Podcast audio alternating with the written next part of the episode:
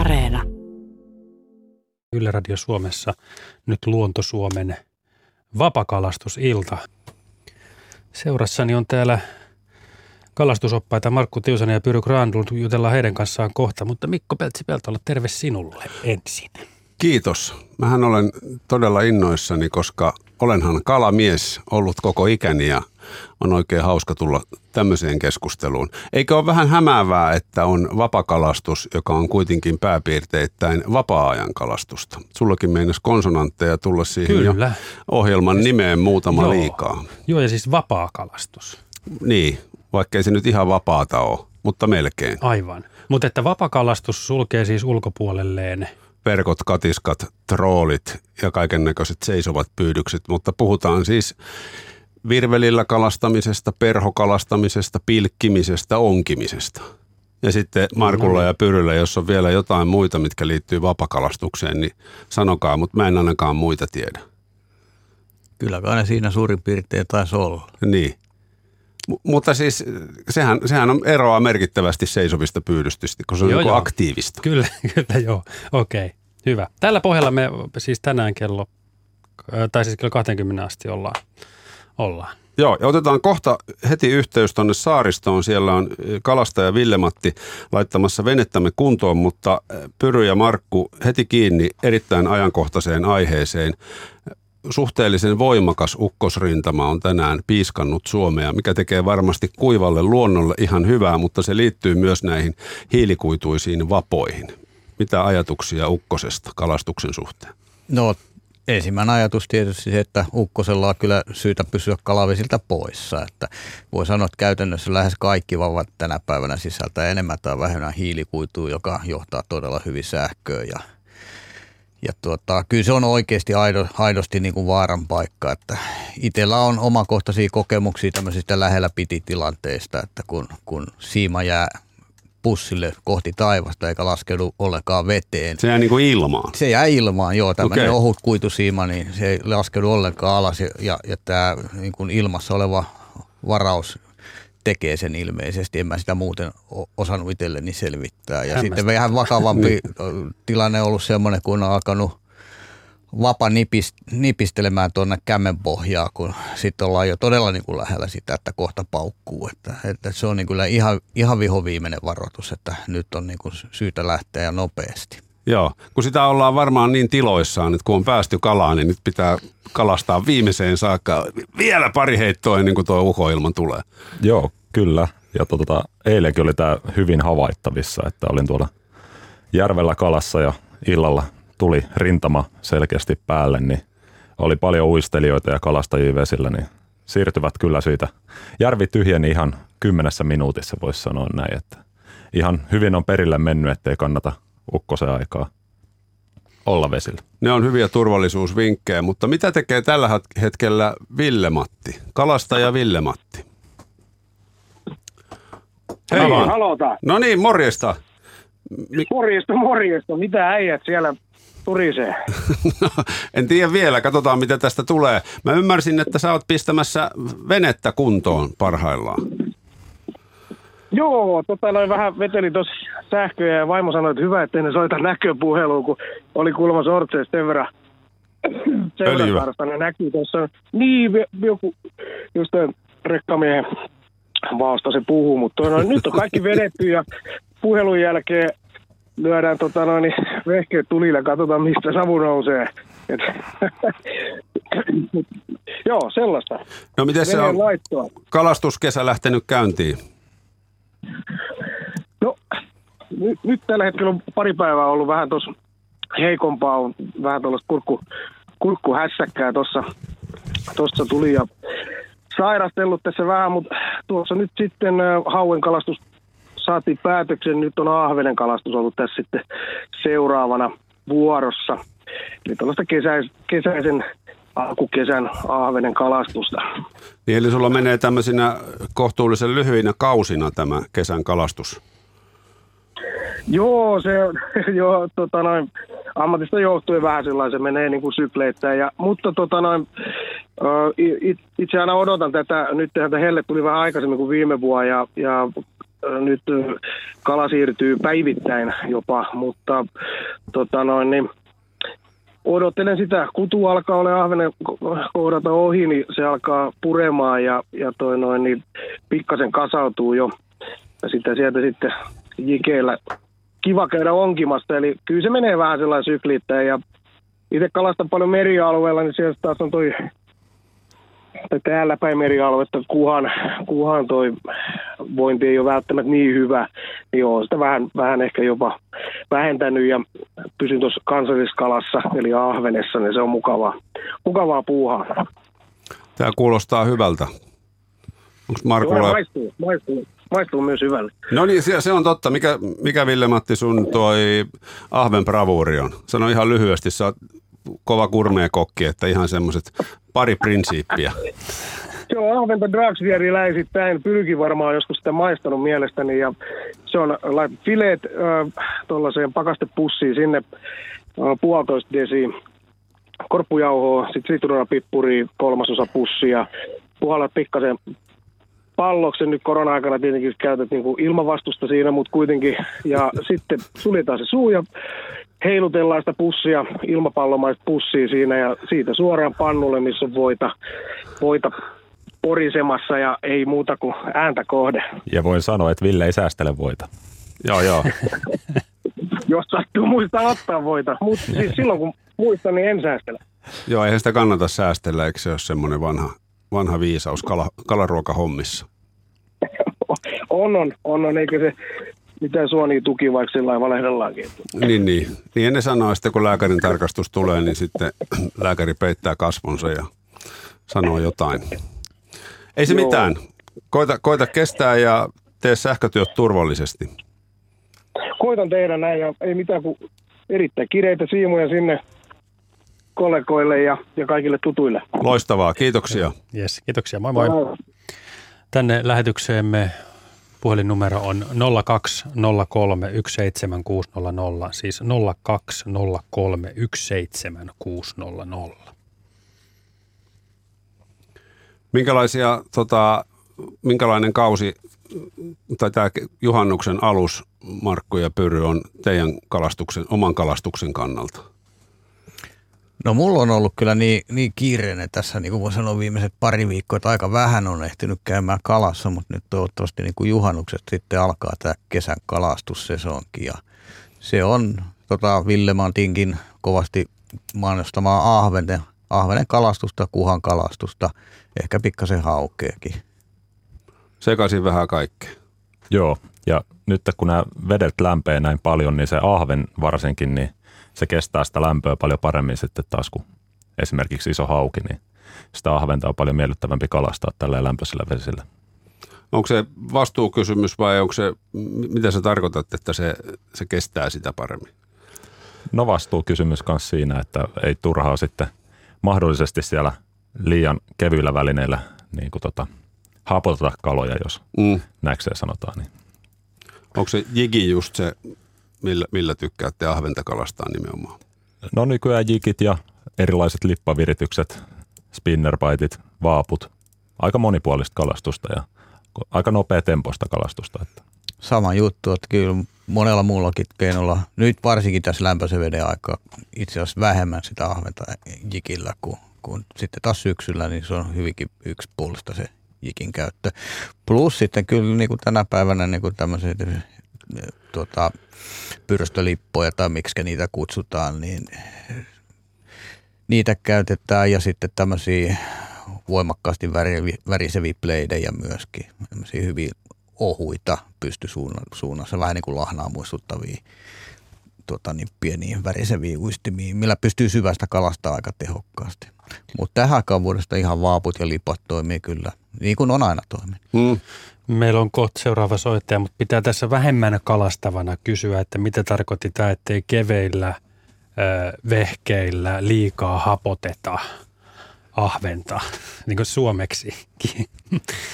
Joo, tai siis tota, ei ahventa välttämättä niinkään, mutta esimerkiksi just niitä haukia, että kun ahvenella käytetään yleensä kevyempiä kalastusvälineitä ja sitten jos sinne saattaa iskeä hauki kiinni, niin tota, se hauki saattaa juoksuttaa sitä siimaa sitten aika paljonkin, ja sitten kun siinä lämpöisessä vedessä ei ole niin paljon sitä happea, kun taas sitten viileissä vedessä, niin tota, se hapottaa sitä kalaa niin sanotusti enemmän, että jos ei ole tarkoitus ottaa ruokakalaa siitä, että totta kai ruokakalat otetaan ja sitten verästetään välittömästi pyynnin jälkeen, mutta, mutta jos vai niin sanotusti sivusaalina tulee esimerkiksi isompia haukia, niin ne ei sitä lämpöä kestä niin hyvin, niin sen takia ne isommat kalat kannattaa jättää rauhaan niillä erittäin kuumilla vesillä. Just. Asia kunnossa. Nyt otamme linjalle Kyden Helsingistä. Terve. Morjes. Te olette kalamiehiä, minä en. Sen takia kysynkin, että kun aion mennä juhannuksen aikaan kalastamaan makeaan veteen ja haluaisin saada sieltä juhannushauen, niin mikä on se oikea viehe, millä se sieltä nousee? No niin. Merkkiä ei tarvitse sanoa, mutta, mutta onko, onko se väri, että onko se semmoinen silakan värinen vai onko se kenties lohenpojan värinen tai vai onko se aivan vihreä? Tai antakaa joku vinkki. No joo, se on, Suomessa on niin monenlaista vettä, vettä ja tota niin, veden värit vaihtelee, pohjanlaatu, kasvusto, kaikki, mutta kyllä mä lähtisin näin lämpöisen ruskea, veden aikaa. Ruskea vesi. Joo, ruske, humuspitoinen ruske, vesi. Humuspitoinen okay. vesi, joo. Kyllä mä lähtisin ehkä tota niin, spinnerpeitillä tai ihan lusikkauistimella jopa tota, yrittämään tuommoista juhannushaukea. Onko spinnerpeit tuttu, tuttu tota, uistin? Ei, ei yhtään hieno sana, aivan sanahirviö, en tiedä selittäkää mistä syt... kielestä on lainattu, mutta... Joo, selittäkää syt tämä spinnerbait käsit. Mutta niin sanottu entinen, entinen tota, äh, ennen oli semmoinen kuin professor uistin, se on varmaan semmoinen lusikkauistin, sehän oli tyypillinen haukiuistin. Se on lusikkauistin, ja tämä spinnerbaitti, tämä on semmoinen, sanotaan myöskin henkarilipaksi, ehkä se suomenkielinen käännös siitä, siinä on siis lippa, ja, ja siitä lipasta... Se on, lippa on kiinni tuommoisessa teräslangassa, joka on, on, tekee sitten tuommoisen yhdeksänkymmentä asteen kulman suurin piirtein, ja siellä, siellä teräslangan toisessa päässä sitten taas on paino ja, ja, ja koukku ja, ja tuota, jonkun sorttinen niin sanottu hame, tuommoinen kumihärväke. Sitä on aika vaikea selittää näin niin kuin radion välityksellä. Hyvin sä ja tuota, siinä on se hyvä puoli niin kuin spinnerbaitissä, että sitä pystyy tuolla kasvustossakin uittamaan, eli pystyy aika turvallisesti heittämään jopa pikkasen sinne kaislikon sisään tai ahvenvitojen välistäkin. Joo. Koittaa heittää. Ja siinä on tuo voimakas värinä ja, ja, ja tota, se kala kyllä kuulee sen ja, ja kiinnostuu siitä helposti, että on, on niin kuin tähän aikaan vuodesta tosi toimiva ollut. Mutta sitten Markku, se väri, että jos no, halutaan nyt siihen humuspitoiseen joo. järveen se tietty väri. Se professori niin. Uistinhan on tämmöinen vanha klassikko, ja sehän kyllä toimii aina. Kyllä, se, ja muutkin. Varmaan se vanha professori Uistin, uistimen tai lusikkauistimen se klassikko väri, hopea, kupari, niin todennäköisesti toimii erittäin joo. hyvin. Joo. Vastasko? Joo, se on, taat, se niin. on taattu. Ja sitten... näin, näin minä epäilin, että jos mulla on kolme uistinta, on yksi on niin sanottu kalakissa ja yksi on sitten tämmöinen professori ja sitten on tämmöinen niin sanottu lippa kalikokat, jolle tulee vaan ahventa ihan sikana, että kai se on sitten, se on sitten varmaan se professori, joka, joka on tota paras. Mutta kyllähän se kalikokattikin on väritykseltään ihan klassikko, että tuskin on, se hauki sitäkään kaihtaa. Mutta, kyllä, kyllä, kyllä. Sen no ei muuta kuin nyt sitten vaan tuota, ostamaan pakettivoita ja sitä jauhoa. Ja, ja suolaa pikkusen. Joo, kyllä. Joo. Juhannushauki pöytään. Hyvä. Kiitos soitosta. Hyvä. Moi, hyvä Jussi ja moi. Hyvät Jussit, moi moi. nolla kaksi nolla kolme yksi seitsemän kuusi nolla nolla. Puhelinnumero Radio Suomen Vapakalastusiltaan. nolla kaksi nolla kolme yksi seitsemän kuusi nolla nolla. Oliko tuohon äskeiseen vielä... jommalla kummalla jotain. Niin, no lähinnä sitä ei käynyt selväksi, että minkälainen vesistö tämä niin kuin oli, että oliko tämä karuvesistö vai rehevä vesistö, että sekin Aha. ehkä vaikuttaa siihen, että minkälaisella menetelmillä lähtisi pyytämään sitä kalaa siitä, mutta niin kuin Markku tuossa justiinsa äsken sanoi, niin tuollainen spinnerbaitti on loistava yleisuistin, että jos mun pitäisi valita yksi haukiuistin niin kuin lämpöisille vesille, sanotaan toukokuun alkupäivistä aina tuonne lokakuuhun asti, niin tällainen spinnerbait-uistin kannattaa hankkia pakkiin. Niitähän on eri, eri kokoisia. Että sitten ahvenhan tarttuu siihen yhtä lailla, kun laitetaan pieni spinnerbait siiman päähän. Kyllä. Joo, pitää paikkansa. Ja mä oon tuossa Lohjanjärvellä kalastanut pienenä poikana aika paljon ja sitä kalikokattiikin, mikä tuossa äsken tuli esiin, niin heittänyt sille satoja tunteja, tuhansia tunteja varmaan ja, ja, ja monta muutakin uistinta. Ja, ja tota, tyypillisesti aina niin tuli sitä semmoista pauttirallaa puolitoista kiloa haukia, että, että en muista, että olisikohan niin kuin suurin ollut jotain kolme ja puoli kiloa. Ja Joo.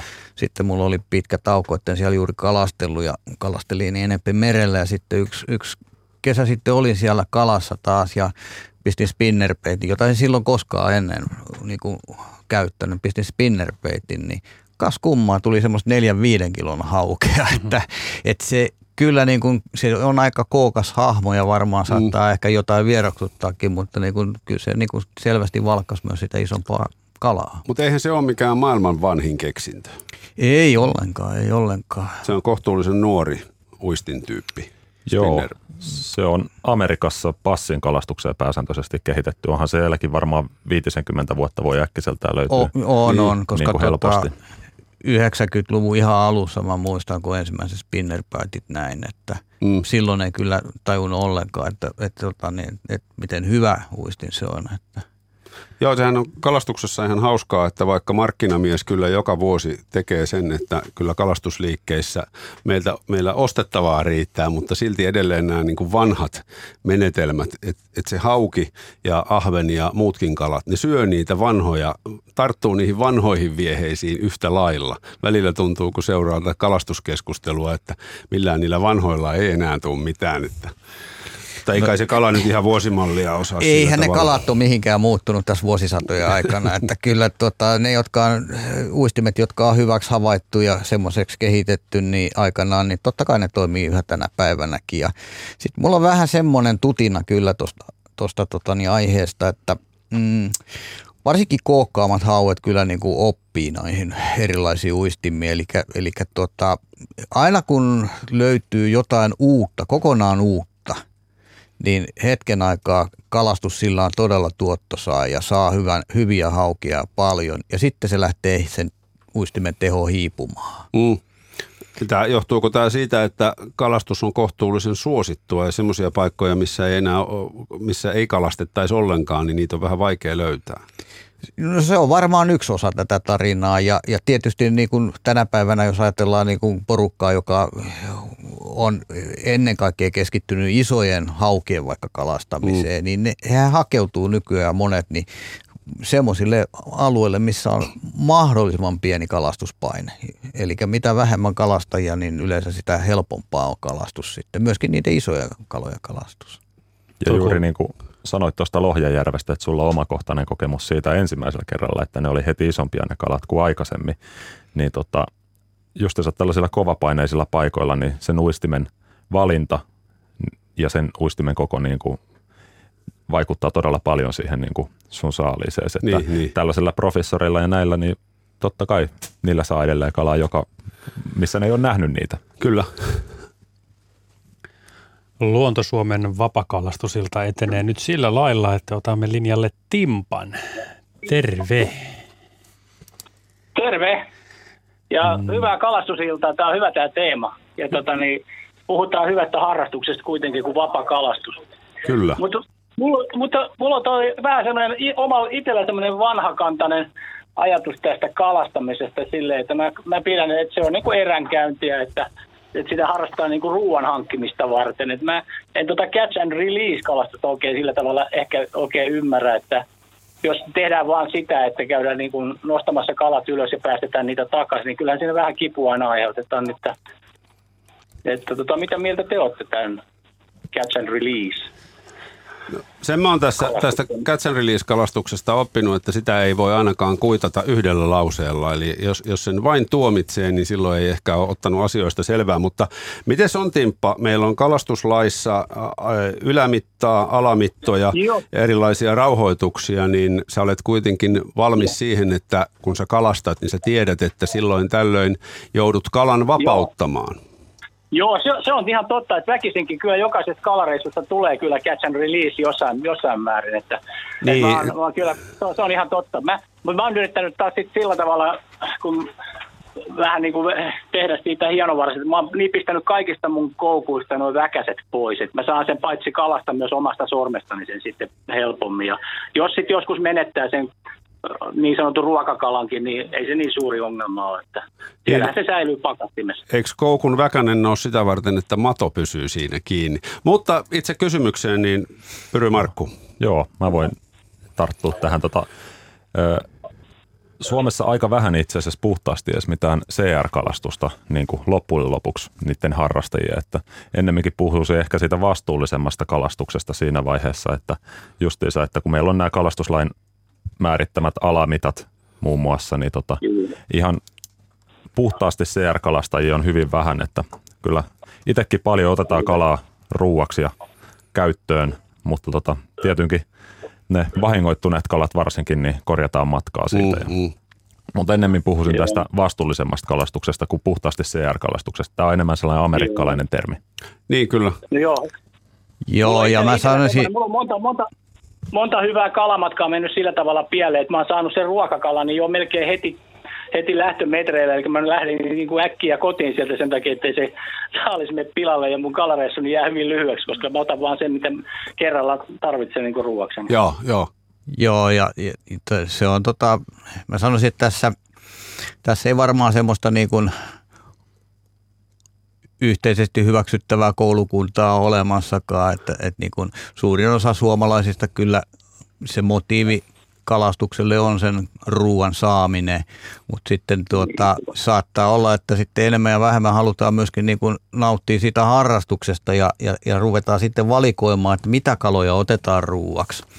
Ja, ja niin sitten se onkin niin kuin hyvä kysymys, että ollaanko me C R:n puolella vai millä puolella me ollaan. Että mä sanoisin, että se semmoista puhdasta, niin kuin Pyry sanoi, puhdasta C R-kalastusta, että mennään vaan kalastamaan eikä oteta ruokakalaa ollenkaan. Sitä on loppujen lopuksi aika vähän, mutta sitä on myös todella vähän sitä kalastusta, että missä ei ollenkaan olisi tämmöistä kalojen saaliin vapauttamista mukana, vaikka puhuttaisiin muustakin kuin vaan niin kuin näistä ylä- ja alamitoista. Että joskus vaikkapa sanotaan, että se saalis jää liian pieneksi. Että kalastetaan Joo, ahventa ja saadaan kaksi ahventa, niin, niin tuota, kyllä mä mieluummin pistän ne takaisin veteen sitten ja, ja, ja tuun ehkä sitten seuraavalla kerralla yrittämään vähän isompaa saalista kuin se, että, että tappasin ne ja sitten kumminkaan saisi niistä riittävää ruokaa niistä.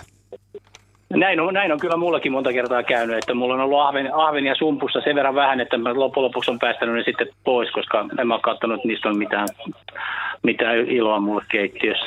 Niin ja sittenhän mehän jo ihan pienestä pitäen opitaan, opitaan siihen, että osa kaloista otetaan ruuaksi ja osa päästetään takaisin. Muistan, kun pienenä äidin kanssa ongittiin, niin kiisket ja särjet päästettiin takaisin ja ahvenet ja lahnat otettiin ruuaksi, niin mä oon jo silloin kolmevuotiaana harrastanut tätä niin sanottua valikoivaa kalastusta ja on se sekin myönnettävä, että kun isä sanoi, että kello neljätoista lähdetään sitten kotiin, niin mä menin aamulla ongelle ja mä tiesin, että mä en voi ottaa ruokakalaa, koska me oltiin lähdössä pitkälle, pitkälle kotimatkalle, niin sit, sit mä vaan ongin ja päästin jonkun mahdollisesti takaisin. Että monipiippuinen juttu, että Su- Suomessa... Ehkä toi, on, ehkä toi onkin oikein, ehkä toi termi, toi valikoiva kalastus onkin oikeasti aika hyvä, koska on mulla käynyt silläkin niin tavalla, että on tullut ihan mitan täyttävä kuha.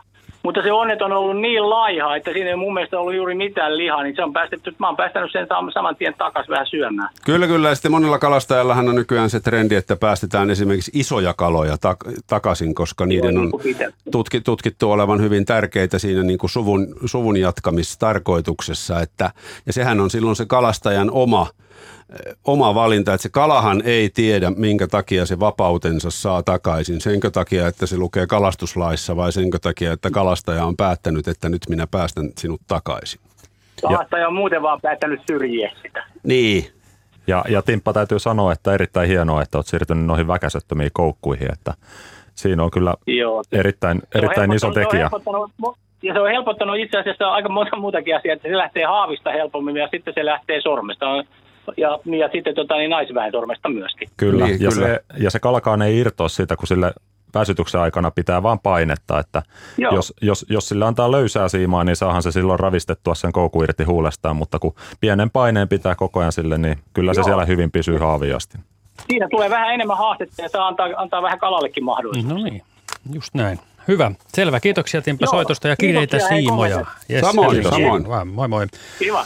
nolla kaksi nolla kolme yksi seitsemän kuusi nolla nolla. Puhelinnumero Radio Suomen Vapakalastusiltaan. Ottipaikka radioaalloilla jatkuu kahteenkymmeneen asti. Täällä paikalla ovat asiantuntijoina kalastusoppaat Markku Tiusanen ja Pyry Granlund sekä, sekä myös Mikko Peltsi-Peltola paikalla. Minä olen Markus Turunen. Mirjami ottaa puheluitanne vastaan.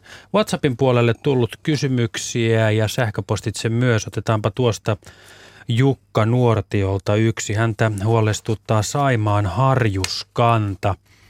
Onko studiossa tietoa, kuinka tilanne on kehittynyt viimeisten sanotaan kymmenen kaksikymmentä vuoden aikana? Onko satunnainen vapakalastus uhka?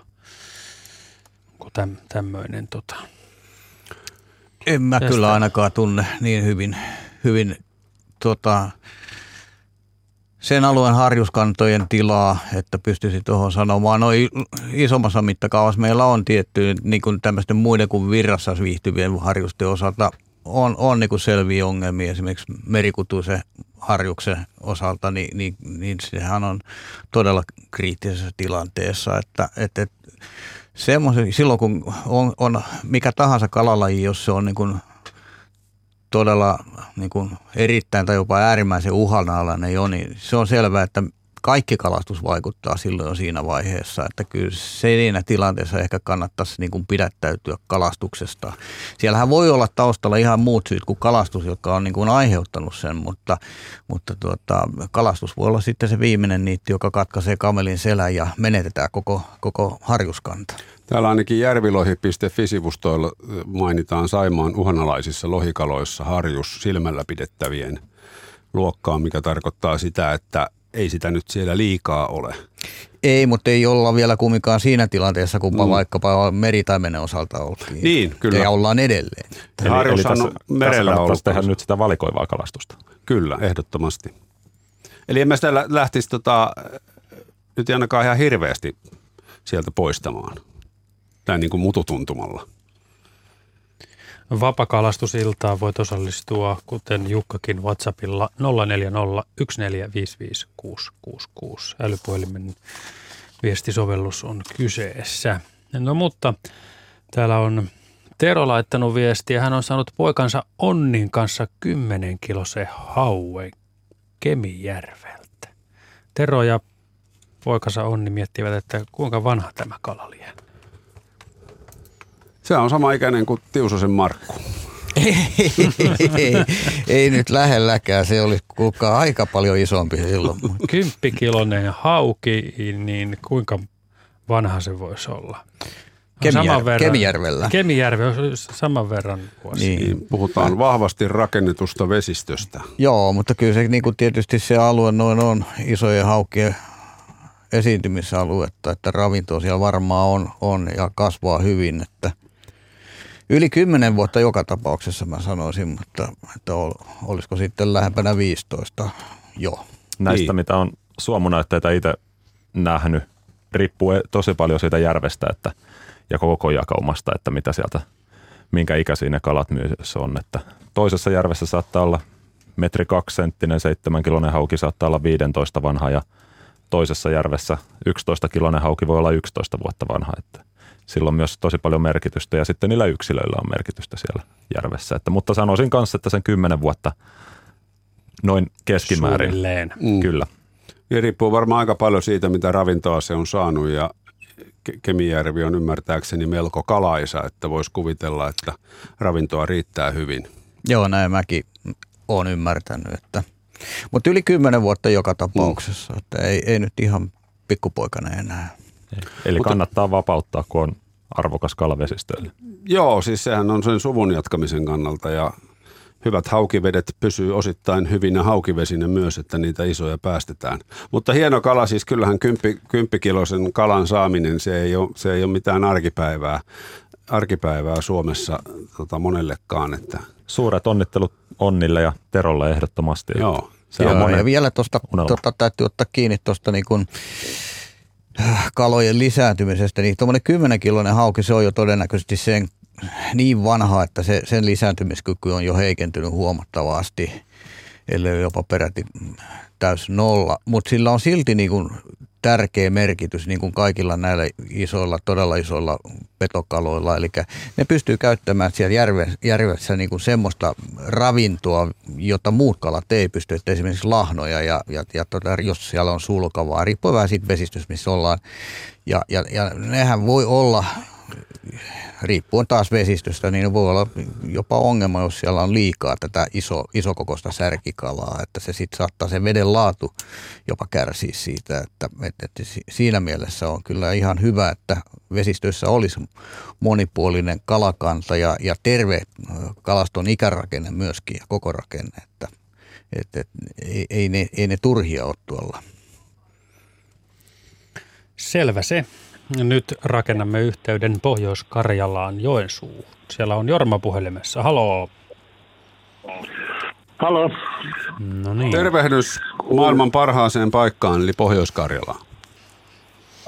Kiitos, kiitos. Tuossa kuuntelin tuota professorin tuosta uistimesta juttu, niin tuota ukki vanha aikoinaan sanoi, että se professori pitää vettä takaperin, jotta se paremmin antaa. Mutta en minä huomannut mitään eroa siinä sitten, vaikka takaperin väliin. Niin, kokeilit kuitenkin. Totta kai pitää ne kaikki vanhoja temput kokeilla. Ja sitten oli kerran Juuka uustelussa ja pärjäsi ihan kiitettävästi siellä. Ja tuota, oli Metsin neljänelonen, oli, uistimena oli. Ja sitten tuota, niin, yksi isompi hauki, niin tuota... puras sen tuota yhdeksänkymmenen asteen kulmaan.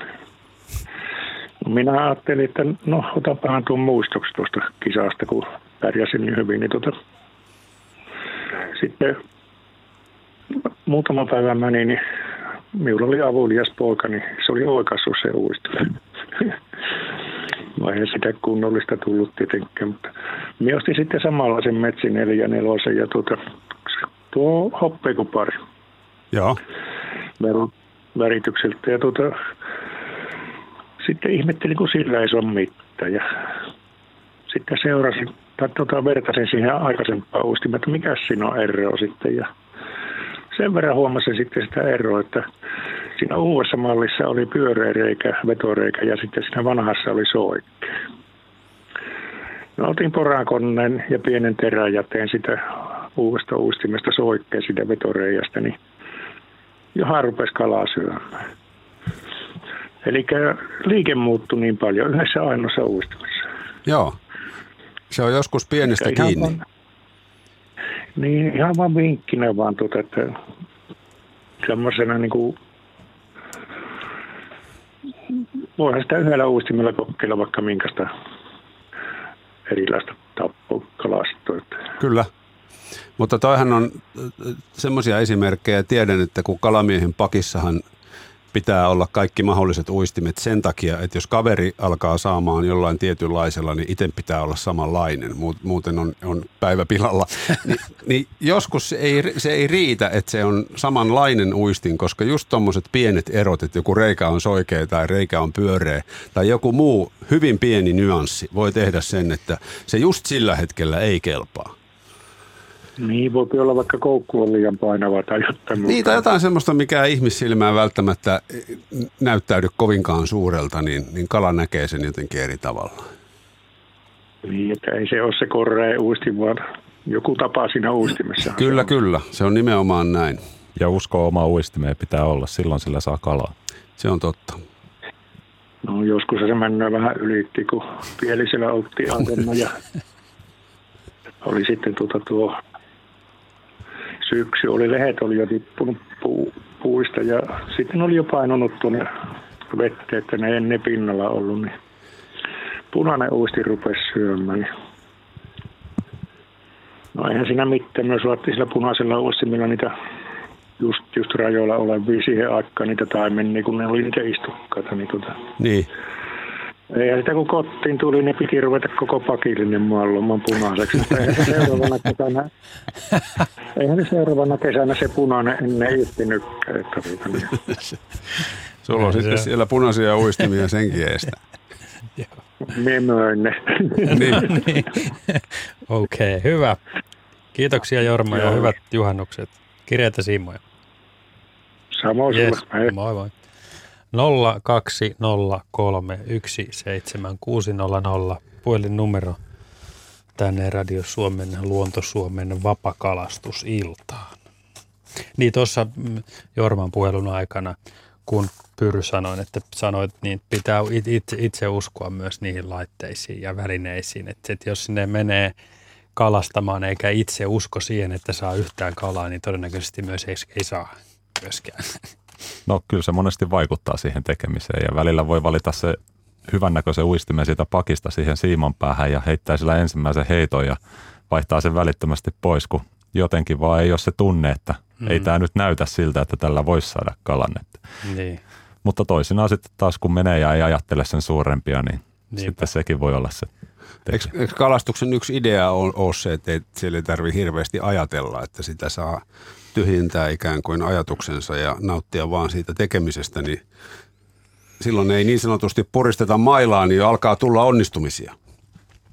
Voi olla. Jorma, Jorma puhui myös siitä semmoisesta pienestä vieheen tuunaamisesta. Niin, mites tämmöinen?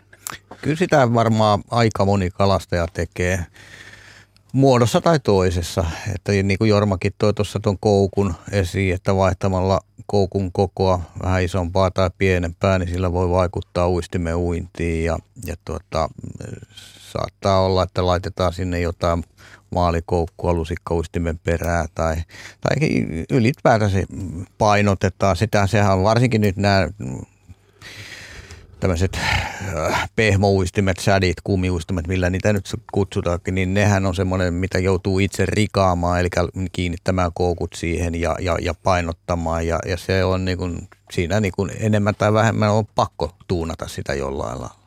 Ja varsinkin tuossa lohen kalastuksessa sitten, ketä sitä soutaa, niin sehän on ihan oma henkimaailmansa sitten niiden vaappujen virittäminen, että jokaisella on se oma näköisensä uinti siinä ja mikä, joka sitten uskoo siihen johonkin tiettyyn uintiin ja hakee sitä oikeata uintia sitten kohdalleen siihen vaappuun ja väännellään sitä nokkalenkkiä sitten siinä. Se on jännä, miten tarkkaa se on sen, siinä rannassa, kun niitä viritellään. Mä oon kans kerran joutunut todistamaan tämmöistä, että itse oli jo aika kuumana, että lähettäisikö kalaan, niin kaveri virittää siinä niin kuin toista tuntia niitä vehkeitä. Uitellaan ees taas, ei kelpaa, taas pihdeillä vähän käännetään, sitten sytkärillä vähän sitä lappua, vaapun, tota, sitä uintilevyä pikkusen oijotaan ja kyllä me sieltä sitten lohi saatiin, että kyllä mä sitten oli hiljaa sen jälkeen, mutta vähän alkoi kädet hikoamaan siinä alussa. Toisinaan sekin voi olla este, että luuletaan tietävään liikaa, ja, niin, niin. Mutta kyllä se, että tämä virittämisellä on iso merkitys on, siihen. On, on. Mainio homma. Nyt lähetykseen soittaja Lapualta. Matti, morjens. Morjesta, morjesta.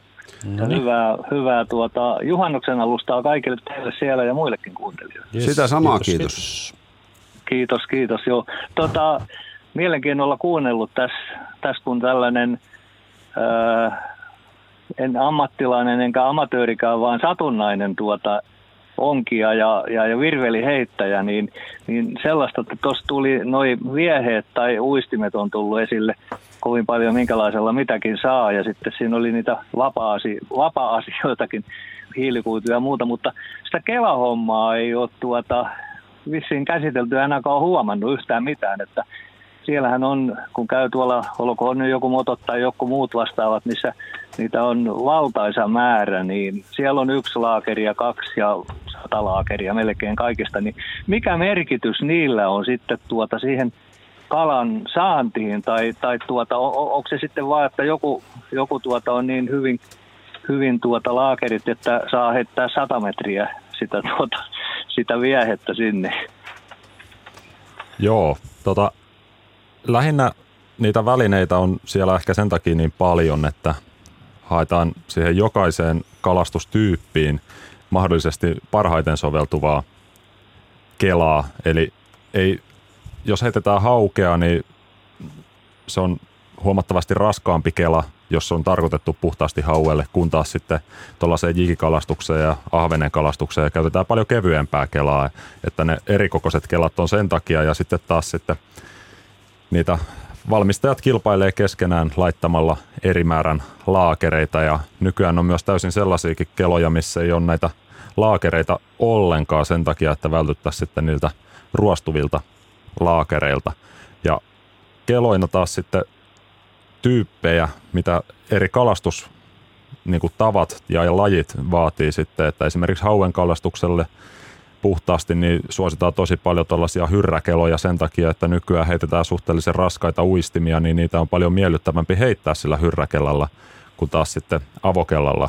Ja sitten päinvastoin taas sitten kevyet jigit ja pikkulipat, niin niitä on paljon mukavampi heittää avokelalla, varsinkin jos tekniikka ei hyrräkelalla ole täysin hanskassa, niin siitä vältytään niiltä tuulisolmuilta. Ja sitten jos on itsetunto kohdallaan, niin kalastaa umpikelalla. No kuule se umpikela, kun sanoit, niin mä sain ensimmäisen umpikelan kuule kuusikymmentä vuotta sitten, ja perkulle sen enää koskaan nosta, kun sehän sattuu jatkuvasti. Ja joo, siis aina se siiva takus siellä, että Lapuajokeen kun heitti, niin viisi metriä sai heitettyä, niin taas oli takus. Joo, siis vaikka tässä pyritään siihen, että ei tota, suosita maapallolla ylikulutusta, mutta eihän nyt niin hyvälle vihollisellekaan voi sitä umpikelaa suositella. Kyllä se, kyllä se vaan kehitys on mennyt jotenkin näin. Pyry sanoi hienoja pointteja just noista, noista tota eri, erilaisista. Sittenhän halutaan myös tällä varmistaa se, että on kaikille hintaluokille, että avokela voi maksaa tonnin tai se voi maksaa viisikymppiä, mutta sen kalastuskokemus voi olla ihan yhtä hyvä. Että on niin kuin, ei, kalastuksen ei tarvitse olla niin kuin mitään ökypuuhaa. Ei, ei, ei tarvitse. Nimittäin, nimittäin mulla tuota, tuossa kun veneellä vetelin, vetelin tuossa Näsijärvellä, niin, niin tarttuu joku pohjaan tai kala, ja tuota, se oli jalkojen välissä se, se tuota, va- va- vapaa ja muuta vastaan. Ja perkulle se tuota, menikin veteen, ja hän minä ehtinyt ottaa sitä, niin se on siellä nyt Näsijärvessä. Ja tuota, mun pitää ostaa, ostaa nyt sitten uusi, sen takia ajattelin, että et, et, tuota, kysäsen, että mikä merkitys sillä on. Nimittäin niitähän on ihan kolmestakymmenestä lähtien ylöspäin tuota niin. No kyllä sillä, näitä, kyllä sillä hinnalla on, tietenkin on joku merkitys siihen, että minkälaisen kelan saa, että, että tuota, ihan ne huokeimmat kelat, niin kyllä mä pysyisin kaukana niistä, että ennemmin tai myöhemmin tai itse asiassa ennemmin niihin joo tulee kyllä jotain ongelmia, ongelmia että tulee heitossa siimasotku ja sitten tota, se tulee aika kalliiksi, kun joutuu uusia uistimia ostamaan ja siimoja mm. vaihtamaan ja, ja ikinä et voi tietää, että miten pitkään jarru toimii moitteettomasti, joo, että joo, Ää, joo. Et kyllä mä sanoisin, että niinku siellä jos kelaa lähtee ostamaan, niin viidestä kympistä ylöspäin katsoisin niitä keloja. Ja jos budjetti antaa myöten, niin mieluummin sadasta eurosta ylöspäin. Tuota, sitten alkaa kyllä jo saamaan ihan todella hyvän kelan. Ja sitten mä, määrä on myös, että jos sä kalastat kaksisataa päivää vuodessa, niin sitten se kalliimpi ehkä on, on toimintavarmempi. Mutta jos viikko mökillä kerran, kerran kesässä, niin pärjää vähän halvemmallakin. Joo, joo. Joka toinen päivä korkeintaan viikon kaksi, niin aivan oikein, joo. Hyvä neuvo. Joo, joo, mutta vielä tuosta, otan tuosta umpikelasta kiinni, ettei nyt joo, en tuomita sitä ihan täysin, täysin, kun minäkin olen aloittanut umpikelalla, sama, nimittäin sama kalastajauraan, niin, niin kuin varmaan moni muukin, me, moni ikäpolven kalastajista, ja, ja tota, nykyään niitä aika vähän näkee edes missään myynnissä, mutta että jos ajattelee niin kuin sitä aikaa, mä oon joskus viisikymmentä vuotta sitten aloittanut tuon kalastamisen, niin ei ne avokelatkaan silloin mitään kovin hyviä ollut tai hyrräkelatkaan. Että mm. kyllä niidenkin kanssa ongelmia ja sotkuja, jos minkälaista päävaivaa saatiin aikaiseksi. Ja, ja niistä päivistä niin kuin nämä nykyiset avokelat, haspelit, mitä nyt käytetään ja hyrräkelatkin, niin nehän on kehittynyt aivan valtavasti, että ne on todella toimintavarmoja. Niihin harvemmin mitään siimasotkuja ainakaan parempiin malleihin tulee. Jarrut toimii, että ei käy niin kuin itselle, että pikkupuolta itku pääsee, kun jarru taituu yhtään, tai kela taituu yhtään siimaa ulos ja iso kala kiinni. Niin, niin, niin sama varmasti on käynyt myöskin niin kuin umpikelojenkin osalta, että, että kyllähän niiden laatu on parantunut, mm. mutta toki niin kuin sanoin, niin joo, aika vähän niitä näkyy tuolla myönnissä meillä, että jossain, jossain muualla päin maailmaa on vähän parempi tarjonta. Joo, joo. Hyvä tuota, kiitoksia vastauksista. Kiitos, Matti. Joo, palataan. Hyvää juhannusta, kiitos. Yes, samoin. Joo, moi, moi. Hei. Tässä on, tässä on tullut näitä kysymyksiä, niin pari minuuttia aikaa. Hyvät vinkit kuuntelijallemme kuhan uisteluun. kuhanuisteluun parit hyvät vinkit. Uistelupaikkana on joki. Jaa, on muuten tullut itse asiassa aika vähän, että ei ollenkaan uis, uisteltua Kuhajoessa, että, että jikattuu kyllä, mutta tota, joo, jos olisi ollut joku muu paikka kuin tuo joki, niin sanoisin, että voin antaa heti yhden hyvän ja parhaan vinkin. Se on se, että nyt kannattaa mennä uistelemaan just nyt. Just nyt. Nyt heti. Okay, okay. Ja, tai tämän lähetyksen jälkeen mieluummin. niin, niin, niin.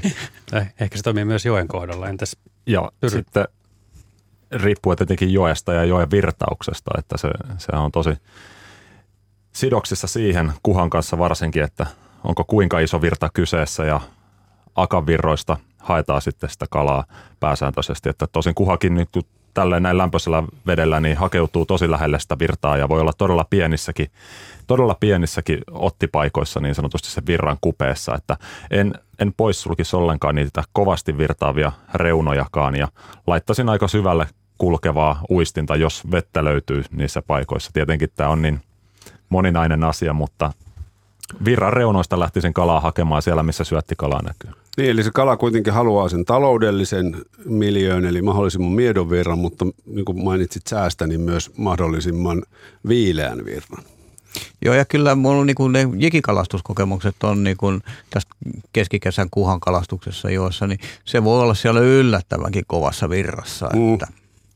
Puhutaan vapakalastuksesta ja asiantuntijoina paikalla kalastusoppaat Pyry Granlund ja Markku Tiusanen ja Peltolan Mikko täällä ja Markus myös terve puikoissa. Ja tuota, miten se etenee se, se meidän homma? Olisiko siellä meillä jotain napakoita joo, kysymyksiä? Joo on ja en tota, tullut tota, pilkkimistä muuten edes ajatelleeksi. Sehän menee myös siis se menee, vapa, se menee vapa, tähän, vapa, mutta kalastukseen. Ihan komeasti. Mutta toki se tietysti näillä ilmoilla niin voi olla, sehän on just niin kuin kausi ohi. No joo, siis jäältä tapahtuva pilkkimys. Kausi niin on ohi, mutta kyllähän pilkitään veneestä. Ja laiturilta. Sitäkin, joo. Mä muistan pikkupoikana tuolla, tuolla Ruotsin Pyhtään Ruukissa oli mattolaitureita vielä silloin. Jotkut sieltä onkin, joilla heittää ongenvapaata niin kuin yläkautta. Mulle se oli aina luonnollista niin kuin heijauttaa aivan se sinne. Aa. Mikä tai niin kuin yläkautta nuijaa, nuijaa. Onko se niin kuin vaan tekniikkaa, vajavaista tekniikkaa? Eihän sillä mene sen pidemmälle. No ei, eipä oikeastaan joo, että tietysti kovemmat pärskeet tulee. Niin. Tämä on joka ihan puhtaasti tyylikysymys. Joo, eikö mä rupesin miettimään, kun, kun tuota, joskus on nähnyt ihan niin kuin tämmöistä kilpaonkioiden käyttävän semmoista tekniikkaa. Että kyllä siinä täytyy jotain ai, olla, joo, joku syy niin kuin muu. Muu, mutta en, en ole niin, nimittäin itsekin tällainen vaan niin kuin heilautan sen niin sille ja yhtä pitkälle sen, sen niin, kohojakoon, kun silläkin tekniikalla saa. Että. Mä oon kerran nähnyt, kun pikkupoika, he, pikkupojalla on virveli kädessä, mutta se heittää sitä kuin perhoa. Menin sanomaan sille, että nyt älä tee noin, koska muuten toi vapaa on poikki ja just ennen kuin mä olin siinä sen kohdalla, niin se vapaahan meni poikki. Ai tietysti semmoinen tuli mieleen, että jos meillä on tuommoinen oikein pitkä, pitkä tota niin, vapaa, siis ei puhuta seitsemän metriä. No vaikka seitsemän metriä, niin, niin se, ja se on jo aika raskas, niin sen heilauttaminen niin kuin ainakin yhdellä kädellä voi olla vähän hankalaa, että siinä joo tietysti sitten tuota. Eli tämä on siis puhtaasti voimalaji. Vo, vo, joo, että voisiko tämmöinen olla sitten syynä, ja sitten jos se tekniikka on joskus oppinut sillä tekemään, niin. Okei, okay. mä, mä luulin, niin, että, että tämä on vaan sitten tämmöistä todella satunnaisten, ihan niin kuin, tyyliin kerran vuodessa käy mummolassa kesällä kalassa, niin sitä ei oikein välttämättä edes tiedä, että kuinka se sinne pitäisi saada se. Mutta se, sehän on niin kuin tällainen, kun alakautta sen heilauttaa, niin sehän menee paljon hiljaisemmalla äänellä sinne veteen mm. kyllä, että, että se ei niin kuin, voisin kuvitella, että se on niinku ihan vaikkapa tyyntä ja kala ehkä pikkasen arkaakin, niin se olisi ehkä sitten se toimivampi tekniikka. Joo, niin ja silloin voisin kuvitella, että pidemmän päälle tämä tämmöinen kevyempi heijautus myös säästää sitä, sitä tota vapaa ja siimaa. Ja mutta en, en tiedä myöskään onkikaloista, että mitä onkikalaa siinä on ollut tavoiteltu, että esimerkiksi haueille välillä just se uistimen loiskahdus tai se pläsäys niin sanotusti siihen veteen, niin hei, mikäs tuolla on, mennään katsomaan, jaha. Isketään kiinni, eli sekin on niin kuin aktivoiva tekijä. Jos sitä kisassa tekijä käytetään, niin eihän se niin nyt voi olla ihan tuhoon tuomittu. No toivotaan, että hei, joku, joku kilpaonkin ottaa tästä kopin ja, ja soittaa se meille ja kertoo, että mi, miksi. Se kilpaonginta on nimittäin, se on kovan luokan täysin oma maailmansa. Joo, en mä tarkoita, että kilpaankin, että kaikki tätä niin käytäisiin. Kertokaas vähän, minkä tyyppistä työtä teette? Te olette kalastusoppaita aika lailla päätoimisesti. Joo, kalastusoppaina toimitaan tässä molemmat etelässä Suomen meri- ja järvialueella. Ja viedään ihan sekä harrastajia että ihan ensikertalaisia kalaan ja yritysasiakkaita ja yksityisiä ja kaikki, ketä haluaa kokeilla lajia, turisteja. Ja varmasti on annettavaa niin kokenelemallekin harrastajalle kuin ihan ensikertalaiselle. Mm. Joo, ja aika monipuolisesti, mutta kumminkin vapakalastusta, että ää, hauki, ahven, kuha. Ja mulla on aika paljon myös taimenta, todella paljon taimenen kalastusta. Joo, ja sehän on, mä oon itsekin tuon kalastusoppaan ammattitutkinnon suorittanut, niin siellähän se keskeinen lause oli, että oppaan kanssa onnistut aina. Mutta siis kalastusopashan, kun pääsääntöisesti vesillä on paljon, niin tuntee sen toimialueensa. Ja kyllä ainakin itse, jos kun kalastusmatkailua jonkun verran tulee, et, etenkin kotimaassa harrastettua, niin ei ole vieras asia ostaa siis kalastusopaspalvelu jostain. Sillä, sillä niin kuin saa huomattavan paljon enemmän. Tämä ei ollut, ei ollut Hei, myyntipuhe mä, heille, mä ymmärrän, mutta näin. Niin kuin, mä ymmärrän erittäin hyvin.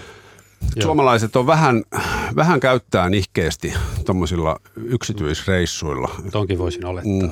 joo. Joo, mutta se on, se on kasvamaan päin kumminkin, onneksi. Toi, että kalastus, oppaan kanssa onnistut aina. Niin, niin, se, niin. Tuohan kuulostaa ihan kalastusoppaiden tota, kurssiteepaidan tekstiltä. Kyllä, kyllä. So, sopii, sopii toki moneen muuhunkin, kun jättää sen kalastussanan siitä pois. Toki, toki näin. Meillä on nyt linjalla Minna Porista, haloo. No haloo, haloo, kuuluuko? Hyvin kuuluu. Hyvin kuuluu. La- laitatko sieltä radion tai jonkun muun taustalta pienemmälle, koska kiertää? Aa, ootas. Mistäs mä nyt oikein pistänkään? Onko voluminappi hukas? Hukasko te tullut? No, no niin, niin. Minkälaisella tuota, vapakalastushenkisellä kysymyksellä? Eli vetouistelu. Joo. Niin tämmöinen kuin V K Salmoni houkutin levy, millä se toimii merellä? Kun järvellä se toimii, mä olen itse leikaroinut ja säpittänyt niitä Mikkelissä, se on ihan suomalainen tuote. Nyt täytyy kyllä sanoa, että en, en, en ole perehtynyt kyseisen houkutun levyn, levyn tuota, niin sielun elämää niin tarkasti, että uskaltaisin sanoa yhtään mitään, että milloin toimii merellä ja milloin järvellä. Että voisin kuvitella, että jos houkutun levystä on kysymys, niin, niin tuota, eikä se siitä ole kiinni, että milloin. Että onko siinä nyt niin iso ero, että ollaanko, ollaanko tuota, niin kesällä lohta uistelemassa vai, vai tuota, sitten vähän myöhemmin. Mm. Onko Pyryllä vanhana vetouistelijana? Ei ole kyllä nyt antaa tähän Joo. täydentävästi mitään tyhjentävää vastausta. Että varmaan käyttäjällä siellä itsellä on erityistä kokemusta tällä hetkellä siitä. Ootko sä siis... Niin ja jos, jos jollakin kuulijalla mitään tietoa, että onko käyttänyt houkutinlevyä merellä, että miten se niin kuin ylipäätänsä pelittää siellä... Niin sen minä tiedän, että houkutinlevyjä lohenuistelussa käytetään, käytetään myös merellä, mutta tämä nimenomainen levy, jos se toimii järvillä, niin miten se eroaa merellä toimimisesta, niin siitä tietysti vaikea sanoa. Et, mä itse tein, teippäsin ja leikaroittiin ja säpitin niitä Mikkelissä. Niin. Mutta sitten kun mä myin niitä niin kuin länsirannikolle, niin täällä ei kauppa käynyt, mutta meillä on niitä täällä kaupoissa on myynnissä ja... Niin kuin Motonetissä myynnissä ja kaikki. Ja se on nyt kuule semmoinen homma, että sun pitää itse mennä ja todeta tämän tilanne. Ilmeisesti. Niin. Toivotetaan sulle kireitä siimoja sinne merelle houkutinlevyn kanssa. Joo. Yes. Kiitoksia. Joo, eikä kalalla ainakaan, eikä kalalla ainakaan mitään on, onnea. No niin, mm-hmm. niin, niin. Joo, ei, ei. Sekin, se on semmoinen taika, taikauskosten homma. Hyvä. Kiitoksia niin, Minna. Sit. Niin, siis taikauskosta olin sanonut. Mä oon meinannut kerran saada turpiini, kun toivotin hyvää kalaonnea eräälle, joka ihan oikeasti uskoo, että, että nyt se kalaonni meni. Joo, mutta tämä on jännä. Tämä on niin kuin tämmöinen aika pitkälti suomalainen niin kuin uskomus, että ei tuolla maailmalla niin en mä tämmöiseen törmännyt. Että kyllä siellä kalamiehet toisilleen tai kalastajat toisilleen toivottaa onnea, eikä, niin, eikä sitä koeta niin millään lailla, että siinä olisi jotain, jotain niin kuin väärin. Vähentääkö se sitä onnea, kun kierretään vaan sitä tällä kireitä siimoja lauseella, jos se kuitenkin niin kuin niin, toivotetaan. Samaa, samaa niin. asiaa kumminkin toivotetaan siinä. Niin, ja mä en tiedä, ainakaan aikaisemmin Suomessa ei oltu itse kuullut ainakaan tällaista, että banaaneja ei saisi Joo, ottaa se, kalastamaan. Se, se, se, m- se on mukaan, käsittämätön että, se banaanijuttu. Mutta tämä, tämä tuli itselle konkreettisesti tuossa joku varmaan kuusi vuotta sitten, seitsemän vuotta sitten tietoisuuteen, mutta en, en muista kyllä, että Suomessa olisin aikaisemmin tällaista kuullut. Mutta. Eli mikä? Markus, älä vaan tee sitä virhettä, että kun sä menet jonkun kanssa kalaan, niin sä otat banaaneja eväksi, koska Ai jaa. Silloin, silloin ei tule kalaa. Siinä on, siinä on joku niin kuin banaani luo semmoisen atmosfäärin. Mulla on kai kyllä semmoinen kokemus ihan tuore tästä, että kyllä tämä pitää paikkansa. Ei se voi olla pelkkä uskomus. Oltiin nimittäin yhden kaverin kanssa tuossa, äh, mitähän tästä viikon verran suurin piirtein aikaa, niin tuota, haukea kalastamassa tuossa Sipoos perholla ja, ja mulla oli banaani mukana ja me ei saatu yhtään haukea, joka on ihan todella poikkeuksellista. Mm. Toki siinä samaan aikaan oli käynyt niin, että, että tota, kovan tuulen takia vedet oli jäähtynyt kaksikymmentä asteesta kaksitoista asteeseen, mutta kyllä varmaankin tämä banaani mitään. Oli silti se ratkaiseva. Eittämättä, eittämättä. Umpikelan puolustuspuhe tulee täällä. Kuuntelijamme kirjoittaa WhatsAppissa, että umpikela on ihan kätevä, kun veneessä on vähän tilaa ja pitää heittää istualtaan. Umpikelalla on helppo heittää eri suuntiin suht pienillä liikkeillä. Itsellä käytössä Daivan sata kaksikymmentä kultakela, eli ristiin puolaava parempi kela. Mainiota, että tuli tämmöinen näkökulma. Tämä on, tämä on hienoa. Kiitos. Nyt otamme yhteyttä Kaarinaan. Siellä on Hannu. Terveeksi. No, tervehdys. Ole hyvä. Iltaa vaan. Iltaa. Iltaa. Kysymys vai? Joo, anna, anna, anna palaa. Juu, tämmönen, että tota noin, mites toi kuha nyt, niin eikö se ole jo niinku lähtenyt tavallaan noita kutupaikoiltaan pois sinne vähän hulappavesille? Että on se tota, lähtenyt. Nyt kiinnostaa lähinnä se, että kun pitäisi mennä, menisi vetouistelemaan. Mä en täällä kesällä oikein tiedä paikkoja, missä ikittää, mutta mä tiedän, missä mä voisin vetouistella, niin tota noin, että, että kai ne on jo siirtynyt sinne tai siirtymässä pikkuhiljaa, että se kutupuvat on loppu jo. En, ennen kuin kuullaan tähän kommentit ja vastaukset täältä studiosta, niin tätä on myös kysytty, kysytty mu, muualla täältä, täältä tota niin, että, että vähän tämmöisiä yleisiä vinkkejä kuhan, kuhan tota niin, kalastamiseen just nyt. Joo, Joo. Siis tota... Sitä mä tuossa tarkoitin, että just nyt kannattaa Joo. lähteä, että se on, se on no, kutupakoiltaan okay. jo, jo irtautunut ja, ja syö nyt hyvin. Selvä. No niin, hyvä, hyvä. Ja sitä, hyvä sitä ennen kaikkea tämä lämmin kevät, mitä meillä tässä nyt on ollut ja viimeiset kaksi viikkoa, niin on vaihduttanut sitä erittäin nopeasti. Että tota, siellä on tapahtunut selkeitä muutoksia siinä, että se on nyt lähtenyt syöpöttelemään. Okay. Kari kysyy täällä viestissä, että onko se niin kuin, mihin se tarttuu vetouistelus, mihin se tarttuu heittämällä, vetonopeudesta, syvyydestä, karikot, matalikot, syvänteet, vaappuu, lusikkaa, Kari kalastaa tuota, niin tuolla Ahvenkoskella. Mutta onko tar- tarkempia ohjeita nyt sit noin yleisellä tasolla? No kyllä kai sitä täytyy, täytyy niin kuin joka, joka päivä hakemalla vähän etsiä, että, että niin kuin missä kerroksessa se on. Nyt vesi on pinnalla todella lämmintä ja, ja tota sitä voi saada ihan pinnastakin kalaa vetämällä todella niin kuin läheltä pintaa. Mutta tota, päivät on erilaisia ja, ja tota, riippuu vähän siitäkin tietysti, mihin aikaan vuorokaudesta siellä on liikenteessä. Että, et, niinku, kyllä mä itse, kun mä lähden vetämään, niin mä aina pistän vähän eri vesikerroksiin sukeltavia vaappuja vetoon. Ja lähden tavallaan hakemaan. Lähden vähän hakemaan, että mistä sitä niinku tänään tulisi. Että se on kyllä yllättävää, että vaikka ne näennäisesti niin kuin kalenterista katsotaan, että nyt niiden pitäisi olla tuossa tai tässä, mutta eipä se nyt vaan sitten aina kumminkaan näin mene. Että, mm. että riippuu ehkä vähän siitäkin, että mistä suunnasta sattuu tuuli osumaan, niin, niin tota, sepä voikin vaihtaa oleskelusyvyyttään sen, sen kuhan ravintokala ja, ja tietysti kuhat siinä sen mukana.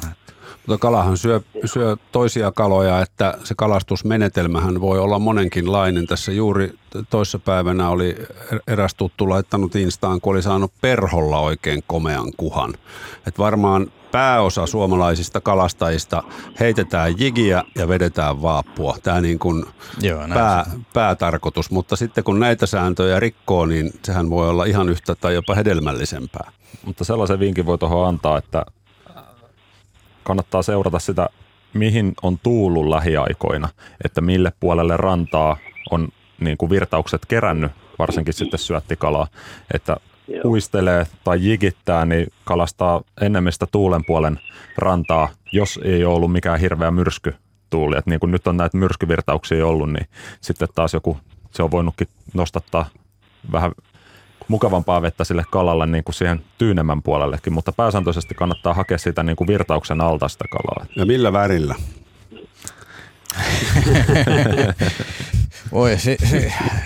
Tuo värimaailma on niin omansa. Ja, ja sä oot, Markku, nyt auktoriteetti, niin sun pitää yksi sanoa, niin sit ihmiset voi todeta no sen joo, jälkeen, että se, se oikeus vai riippuu ihan hirmuisesti siitä niin kuin vesistön, vesistön väristä, että mikä siellä toimii. Että täällä meillä näissä ehkä osittain savisameissakin vesissä, mitä täällä meillä niin kuin vaikkapa tuossa Suomenlahden sisälahdissa aika laajalti on, niin, niin kyllähän tämmöiset niin kuin, vähän niin kuin tämmöiset fire tiger, keltainen, oranssi, tämmöiset voimakkaat ärsyvärit, hyvin näkyvät värit on ollut usein hyviä, mm. mutta ei ne ole ainoat, mitkä toimii, että se on niin kuin mahdoton mennä sanomaan, että ei, ei ole semmoista yhtä väriä, että, että tämä nyt olisi joka tilanteessa paras. Että. Mutta se on, se on vastuullista ja hieno homma, ettei kuhan kutupaikoille mennä kalastamaan. Sehän monesti mahdollistuu, koska sitä ei, ei ole kielletty hirveän monessakaan paikassa, mutta että se tehdään niin kuin oma-aloitteisesti, niin se on hienoa. Sano vaan, Hannu, oliko sulla?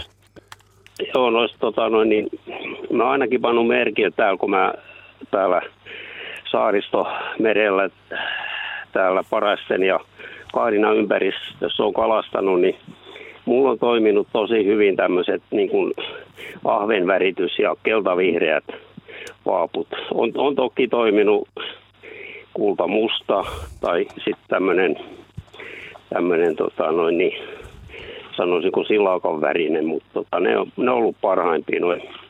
Niissä on ollut keltaista tai vihreitä ja vähän raidallista, niin ne on kyllä ollut tää tosi hyviä.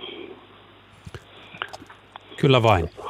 Niitä sitten siiman päähän, mikä on hyväksi havaittu. Juu, näin täytyy Hyvä. tehdä. Kiitoksia, Hannu, soitosta. Kyllä. Joo, Hyvä kiitos, kiitos. Kiitos. kiitos. Moi. Moi. nolla kaksi nolla kolme yksi seitsemän kuusi nolla nolla. Ottipaikka.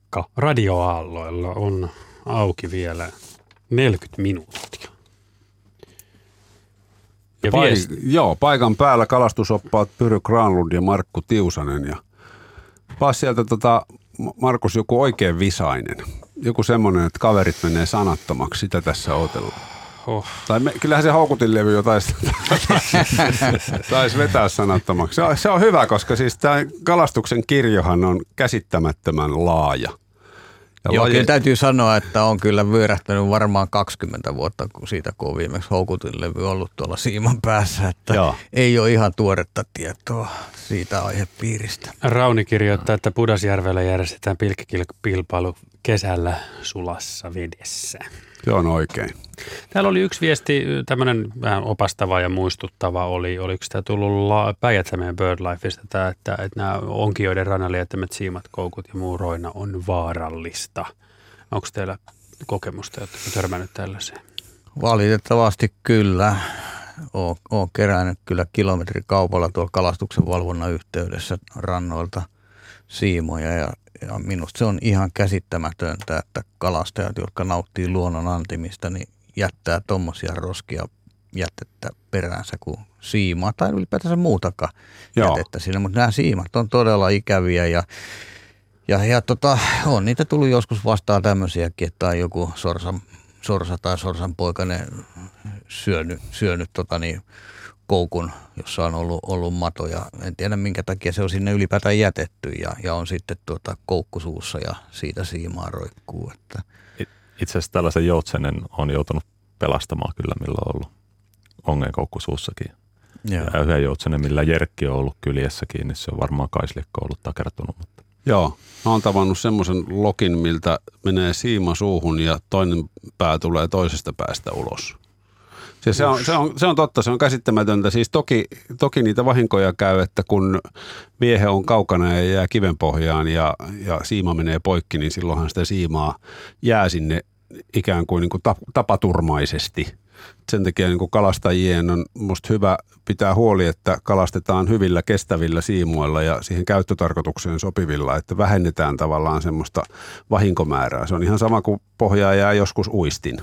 Mutta sitten sit esiintyy kyllä, niin kuin Markku sanoi, niin aika paljon välinpitämättömyyttä, että no, se siima rulla, kun siima vaihdetaan tai siitä otetaan joku pala pois, niin ei vaivauduta sitä poistamaan. Ja sehän on kaikki, se on linnuille huono, se on kaloille huono, se on, se on kalastajille itse, itselleen huono, koska sehän aiheuttaa vaan niin kuin pahaa verta ja on tyhmää. Joo, ja kun sitten ajattelee niin kuin tuommoinen siimakin, niin se ei paina käytännössä yhtään mitään, se menee taskuun, niin kun sen voi viedä sieltä hyvin vaivattomasti Joo. pois. Ja se on muovia. Niin, silti heitet, niin, niin se on muovia. Silti heitetään rantaa. Ja nykyään annan sellaisen pikkutipsin tähän, että saa erittäin hyviä sellaisia siimankeruu roskiksi ja siis sellaisia, Joo, se pieni on avainen perä. Kyllä. Kyllä. Ne on erittäin käteviä, että suosittelen jokaisen hankkimaan sellaiseen. Ja samahan koskee noita spaddun eli kessun eli syöpäkäärylleen filttereitä, mitä näkee kanssa aika usein tuota heitettävän vesistöön. Mä oon kerran perannut yhden neljäkymmentäviisi senttisen harjuksen, minkä vatsalaukussa oli kolme filtteriä ja sehän takaa kalalle kivuliaan pitkän kuoleman, kun sille tulee tukos niistä filttereistä. Et siinä on myös yksi sellainen.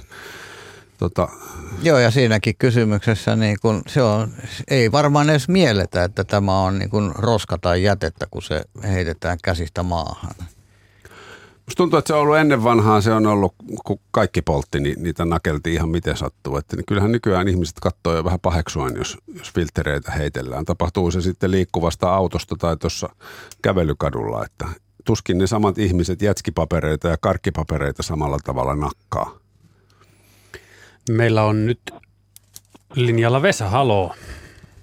Haloo, haloo, täällä ollaan. Hyvä Vesa, mikäs on meno ja meininki?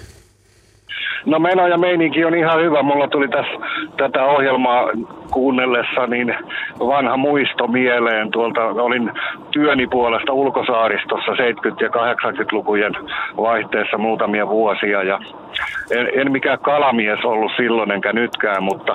mutta silloin oli turskaa vesissä ja minäkin, minäkin innostuin siihen. Hommasin sitten punottua siimaa muut, muutaman kymmentä metriä ja tota, johonkin puukapulan ympärille tämä siima sitten rullattiin ja siiman päähän laitettiin sitten viehe, joka oli mikä tahansa metallikappale, esimerkiksi oven kahva tai vastaava, johon juotettiin sitten kunnollinen tukeva koukku. Yksihaarainen tai kaksihaarainen koukku. Ja tämä sitten viehe laskettiin mereen ja kokeiltiin eri syvyyksiä. Jos mä nyt oikein muistan, niin viidestä tonne kaksikymmentä metriin. Ja, ja siimaa sitten nypittiin, nypittiin ylös ja alas, alas pienin liikkeen. Ja tota, turska taisi olla sitten sen verran utelias kala, että se tuli kattoon siihen lähelle, että mikä tuossa oikein hyppii.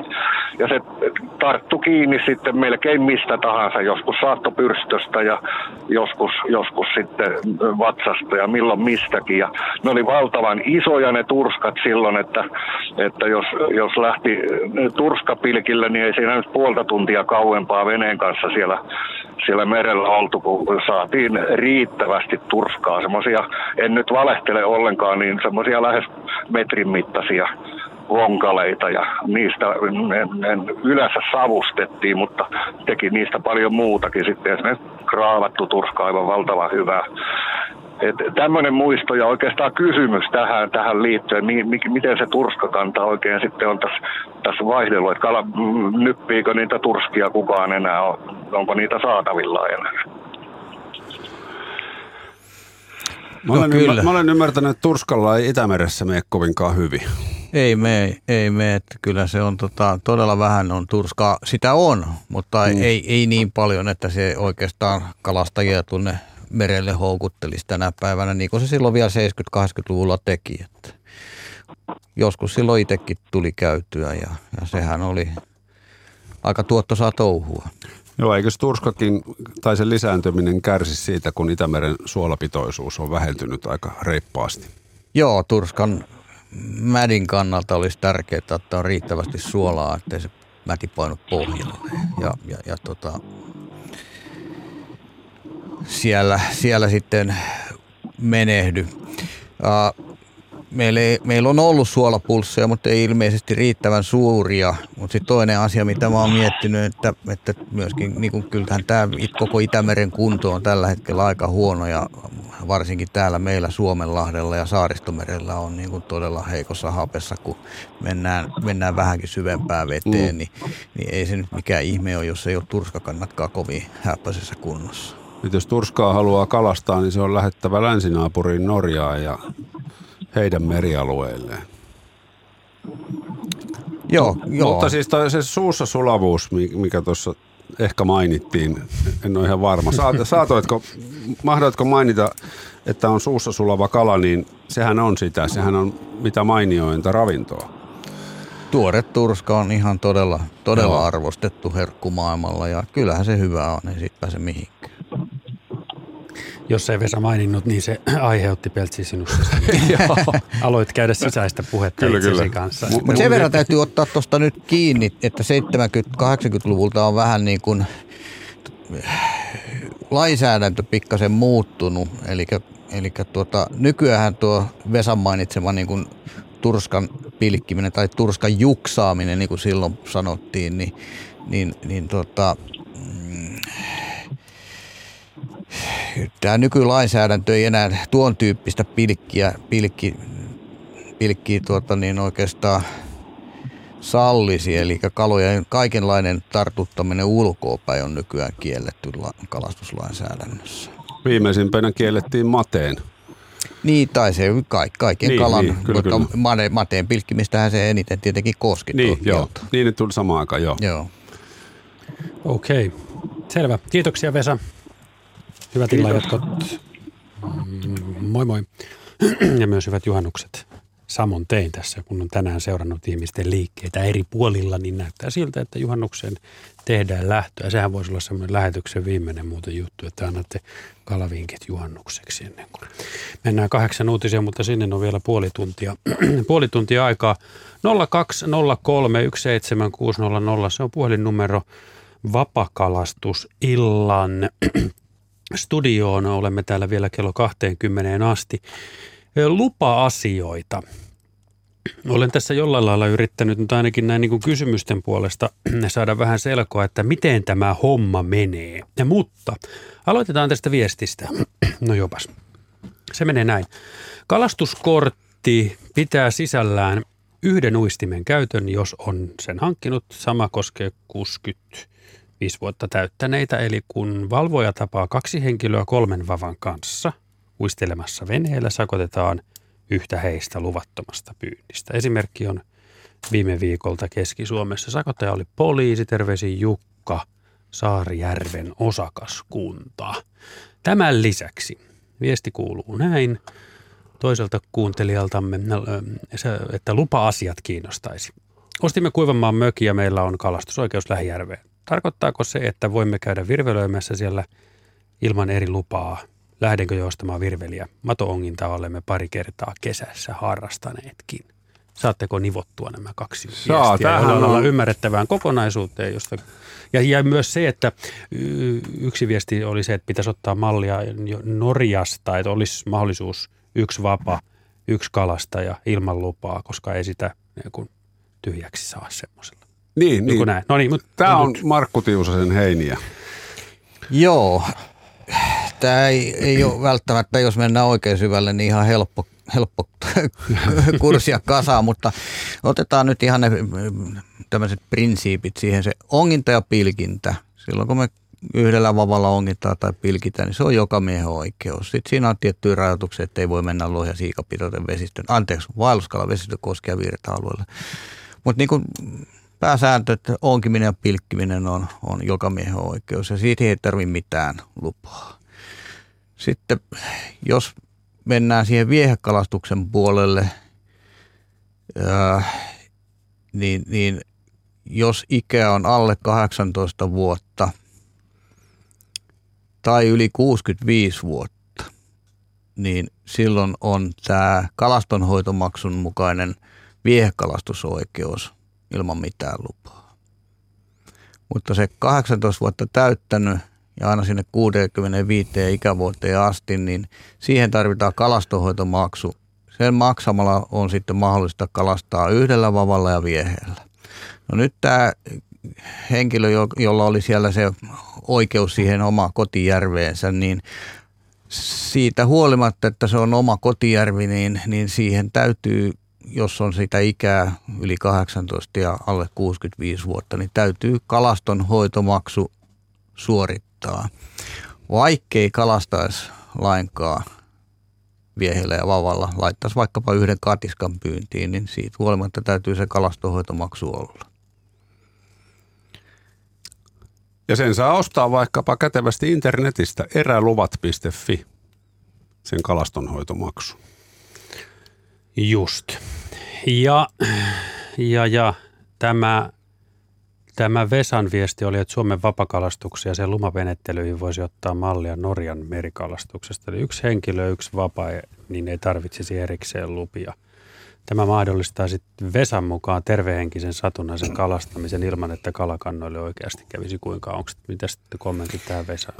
No tota, kyllä ja ei. Että totta kai siis meiltähän häviäisi valtava määrä luvattomia kalastajia, joista niin. ei tarvitsisi maksaa kalastonhoitomaksua, mutta sitten täytyy ottaa huomioon, että meillähän niin kuin kalastonhoitomaksulla rahoitetaan myöskin kalakantojen hoitoa, että, että niin kuin sitten se raha täytyisi jostain muusta ottaa tai jättää, jättää tota, kalavedet hoitamatta niin sanotusti.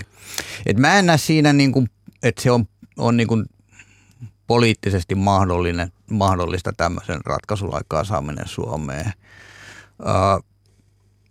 Onko se sitten niin kuin järkevää? Meillä on tämä yksi kalastonhoitomaksu ja sillä niin kuin, niin kuin yhdellä vavalla ja viehellä niin kuin oikeus kalastaa. Tämäkään ei ole mikään kovin vanha, vanha tuota niin oikeus. Että tämä, tämäkin on niin kuin pitkällisten taistelujen jälkeen saatu Arkadianmäellä säädettyä laki mm-hmm. semmoiseksi, että on voitu tällä lailla kalastaa. Ja, ja tuota, mm, sehän aikanaan kun tuli... Silloinhan se ei, ei tullut kalastonhoitomaksun mukana, vaan silloin piti hankkia tämmöinen läänikohtainen viehekalastuskortti. Ja, ja tuota, se oli valtava parannus tietysti monelle kalastajalle, että pääsisi paljon helpommin kalaa. Ja nyt kun meillä kalastonhoitomaksulla pääsee, niin sehän on vielä helpottanut sitä tilannetta. Mutta tuota, joo. Ei tarvitse no. hankkia erillisiä läänilupia nykyään, niin se jo niin. siinä, siinä helpottaa sitä ja maksut tullut alaspäin siinä, että... Niin, jos, eikö se on neljäkymmentäviisi euroa vuosi se kalastonhoitomaksu, Kyllä. että jotenkin sitä itse ajattelee niin, että kun saa harrastaa ja niillä lupamaksun rahoilla todella tehdään hyviä kalakannan hoitotoimenpiteitä, niin mielellään sen maksaa. Tai se kuusi on, euroa päivä. Niin, niin se on aika se... vähän niin kuin siitä kivasta harrastuksesta kuitenkin, jos pannaan kaikki harrastukset riviin, niin ei, ei, se, ei se iso hallimaksu ole. Ei se, ei se, jos ajattelee vuositasolla neljäkymmentäviisi euroa, niin, niin tota, tietysti semmoinen, joka useamman kerran käy, käy tota, niin vuoden aikana kalassa, mm. niin kyllähän se on aika, aika pieni korvaus siitä, että on tämmöinen mahdollisuus meillä. Että mä ainakin itse mielelläni sen maksan sen hinnan. Ja, ja, ja niin kuin tuossa Pyry toi esiin, niin semmoinen satunnaisempi kalastaja, niin hän voi ostaa sen vuorokausiluvan sitten vaikka mm. ja, ja kuudella eurolla niin kun saa oikeuden vuorokaudeksi kalastaa. Ja sitten kuitenkin kun meillä on se onkiminen ja pilkkiminen ilmaista, niin Aivan. musta on ihan, ihan tota, hyvässä suhteessa. Mainio. Sepeteus on Savossa, siellä kolisee ukkonen. Hän kysyy, että syökö kala paremmin juuri ennen vai ukkosen jälkeen. Säätyypin vaihtuessa yleensä vaikuttaa kala aktivoituvan vapakalastajan vinkkelistä. No, Miten tämähän on? on aina ihan tapauskohtaisesti ja mitenkä siihen sattuu sitten juurikin osumaan ja niin. Sattuuko se uistin kulkemaan justiinsa sen kalan näkövinkkelistä justiinsa sillä hetkellä ja varmasti jossain kohin ennen tai jälkeen niin voi olla hyvinkin laukaiseva tekijä. Eikö se ole kuitenkin niin, että mitkä tahansa säämuutokset aiheuttaa kaloissa toimenpiteitä, että aurinko tulee pilvestä, aurinko menee pilveen, vesisade alkaa, vesisade loppuu, ukkonen tuli, ukkonen meni. Kaikki on niin kuin semmoisia hyviä signaaleja tavallaan. No sekin varmaan riippuu jonkun verran niin kalalajeista. Että eri kalalajit reagoivat eri tavalla näihin säämuutoksiin. Että, että otetaan nyt vaikka tuossa tuli tuo vesisade, ja, joka tietysti aika usein myöskin ukkoseen liittyy, niin, niin en mä kyllä itse pidä sitä vesisadetta minä kovin hääppöisenä kalakelinä. Että et mieluumminkin ottaisi sitten vaikka vähän vakaammat auringonpaisteiset kelit, mukavampi kalastaa ja, ja, ja, ja ainakin jos puhutaan ahvenesta ja kuhasta, niin todennäköisesti myöskin saalis on paljon parempi. Okay. Ja vuodenajat mm. tietenkin ja justiinsa, että jos se kylmettää sitä vettä, mahdollisesti tuulet tai puuskat ja näin, niin tota, kyllähän se aina joko passivoi tai sitten laukaisee, mutta kyllä tuossa vesillä aika paljon kun on, niin ei peräkkäisistä päivistä ei voi yhtään sanoa, että jos siinä tulee se rintama päälle, niin se voi olla hyvä tai se voi olla erittäin huono juttu, että mieluummin me ainakin toivotaan sitä sille hetkelle sitä tasaisempaa, että kun Joo. tiedät missä ne eilen ne kalat on ollut, niin todennäköisesti ne on siellä suunnilla tänäänkin, mm. jos ei ole mitään isoimpia muutoksia. Joo. Soittajamme on seuraavaksi Ari ja Hutsjäristä. Halojaa. Joo, haloo päivää. Kiitos hyvästä ohjelmasta. No niin, minkälainen asia sinulla olepas hyvä? No oli tämmöinen tekniikkakysymys. No. Peltsi tuossa aikaisemmin sivulausessa mainitsi heittotekniikan ja varsinkin hyrräkelat. Ja olen hankkinut just äskettäin hyvälaatuisen hyrräkelan ja, ja tuota, asiantuntijaliikkeestä ja siimakin laitettiin siihen. Nyt tulee kuitenkin siimasoppa kesken heiton. Toisin sanoen se, nyt ei ole kysymys siitä, että siimasoppa tulisi sen jälkeen, kun uistin putoaa veteen, vaan kesken kaaren hyrrä pyörii yli. Ja olen kokenut sitä hyrrän jarrusäätöä molemmissa ääriasennoissa, mutta yli pyörii vaan, että olisiko, olisiko tekniikan parannusvihjeitä. Onko sinä kokeillut niitä molempia? Hyrräkelassahan on se, se, tota, se perussiimajarru ja sitten siellä on se magneettijarru siihen, mikä vaikuttaa juurikin siihen, että lähteekö se pyörimään sen heiton aikana yli. Mä olen ainoastaan kokeillut sitä, joka on niin kuin samalla akselilla sen kuolan kanssa. Tällainen. Joo, joo, tuossa niin kuin Peltsi toi sen esiin, että, että siinä on... On todennäköisesti siinä sunkin hyrräkelassa on, on kaksi erilaista säätöä siihen heittämistä varten, eli sitä akselin, akselin päädystä pystyy kiristämään tai löystämään. Sillä saa sen semmoisen niin kuin karkean säädön siihen ja sitten siellä on, riippuen siitä vähän, onko siinä magneetti vai, vai onko siinä tuommoiset pienet muovipalat, joilla pystyy säätämään ja, niin sanotut ja, keskipakkoisjarrupalat vai millä niitä kutsuttaisiin. Joo, sellainen siinä on, että eli, joo. Että avaa se, avaa se toinen poski, poski, niin sieltä pitäisi, hyrräkelan toinen pääty siis, niin sieltä pitäisi löytyä, löytyä tuota niin semmoiset, todennäköisesti voi olla, olla, olla tuota niin jarrupalot ja, ja jos se on jarrupaloja, niin sitten tuota, pistät kaikki käyttöön sieltä, eli säädät ne, avaat ne sillä lailla, että ne kaikki heiton aikana niin kuin työntyy ulos, siinä on semmoinen pieni tappi, Joo, minkä, minkä, minkä varassa ne on, niin, niin silloin, silloin heittos lyhenee ja siimasotkut vähenee. Ja, ja sittenhän se on sen jälkeen, kun alkaa sitä harjoittelemaan sitä tekniikkaa, niin, niin tuota, pikkuhiljalleen voit niitä, ruveta niitä muovinapsukoita sieltä pu, pudottelemaan pois pelistä, ja, ja, ja, ja kun, kun pääset sinuuksen kanssa.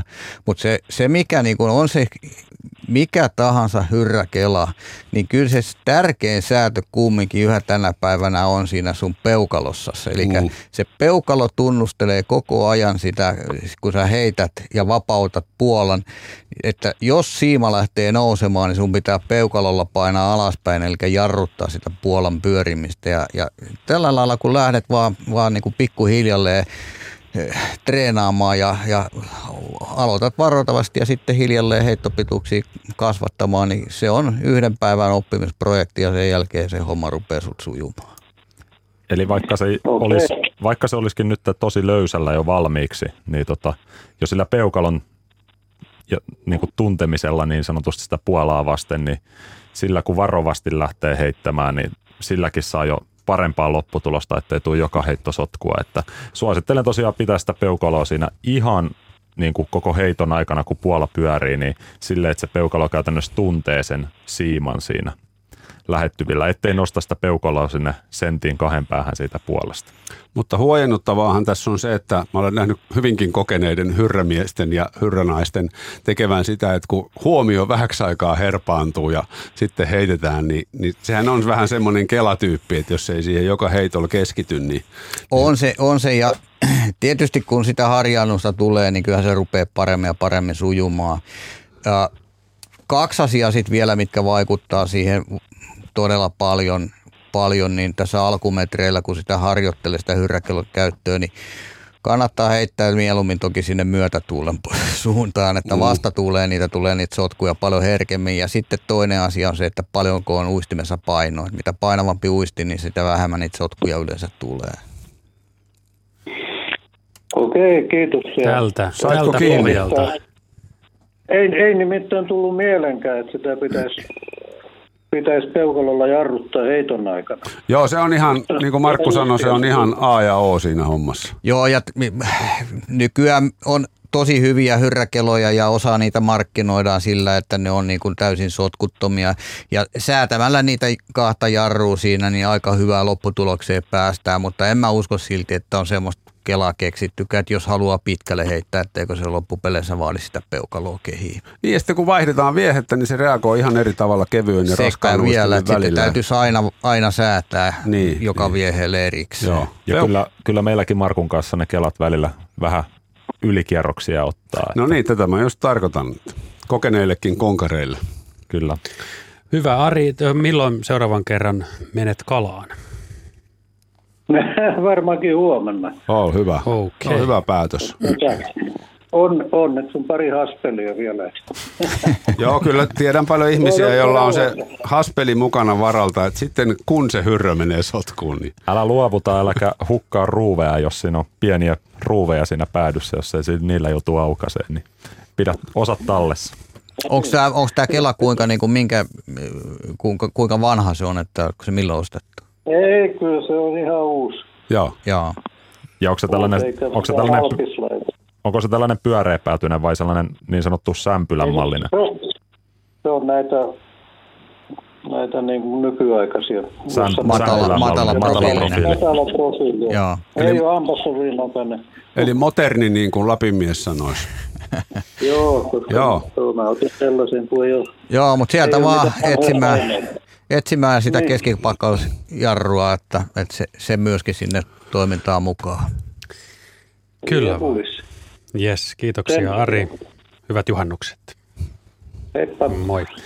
nolla kaksi nolla kolme yksi seitsemän kuusi nolla nolla puolinumero tänne ottipaikalle on vielä sillä lailla, että linjat meillä auki tässä hetken aikaa kahdeksan asti. Kahdeksan asti tota, niin ollaan. Kahdeksa, on, kahdeksalta menee kalan suu kiinni. Niin, mutta että näköjään, näköjään avokela, avokelansa, ei kun siis umpikela on saanut puolustuspuheita täällä nyt enemmänkin, kuten esimerkiksi siis pusikoituneessa joen varressa umpikela on ehdoton tämä näin, mutta siis sitten sit on se avokela ja nyt tämä hyrräkela, Joo. jonka, jonka ö, ottaminen haltuun ei sitten ilmeisesti ole ihan Joo, helppo ei, homma. Ei se mitään tosta... rakettitiedettä ole, se, se, se vaatii aluksi vähän, mutta sitten kun sen oppii, niin sillä kalastaminen on kyllä tosi kivaa, että kyllä mä kannustan, jos varsinkin isoja haukia tai haukia ylipäätänsä kalastaa, niin kyllä se, kyllä se hyrrällä on, se on tosi kivaa. Se, se heittäminen fyysisesti. Jos joku kysyy, mikä on kalastuksessa siistiä, niin yksi on se, se niin kuin ihan se fyysinen heitto. Sama koskee perhokalastusta, että saada se heitto onnistuneesti ja,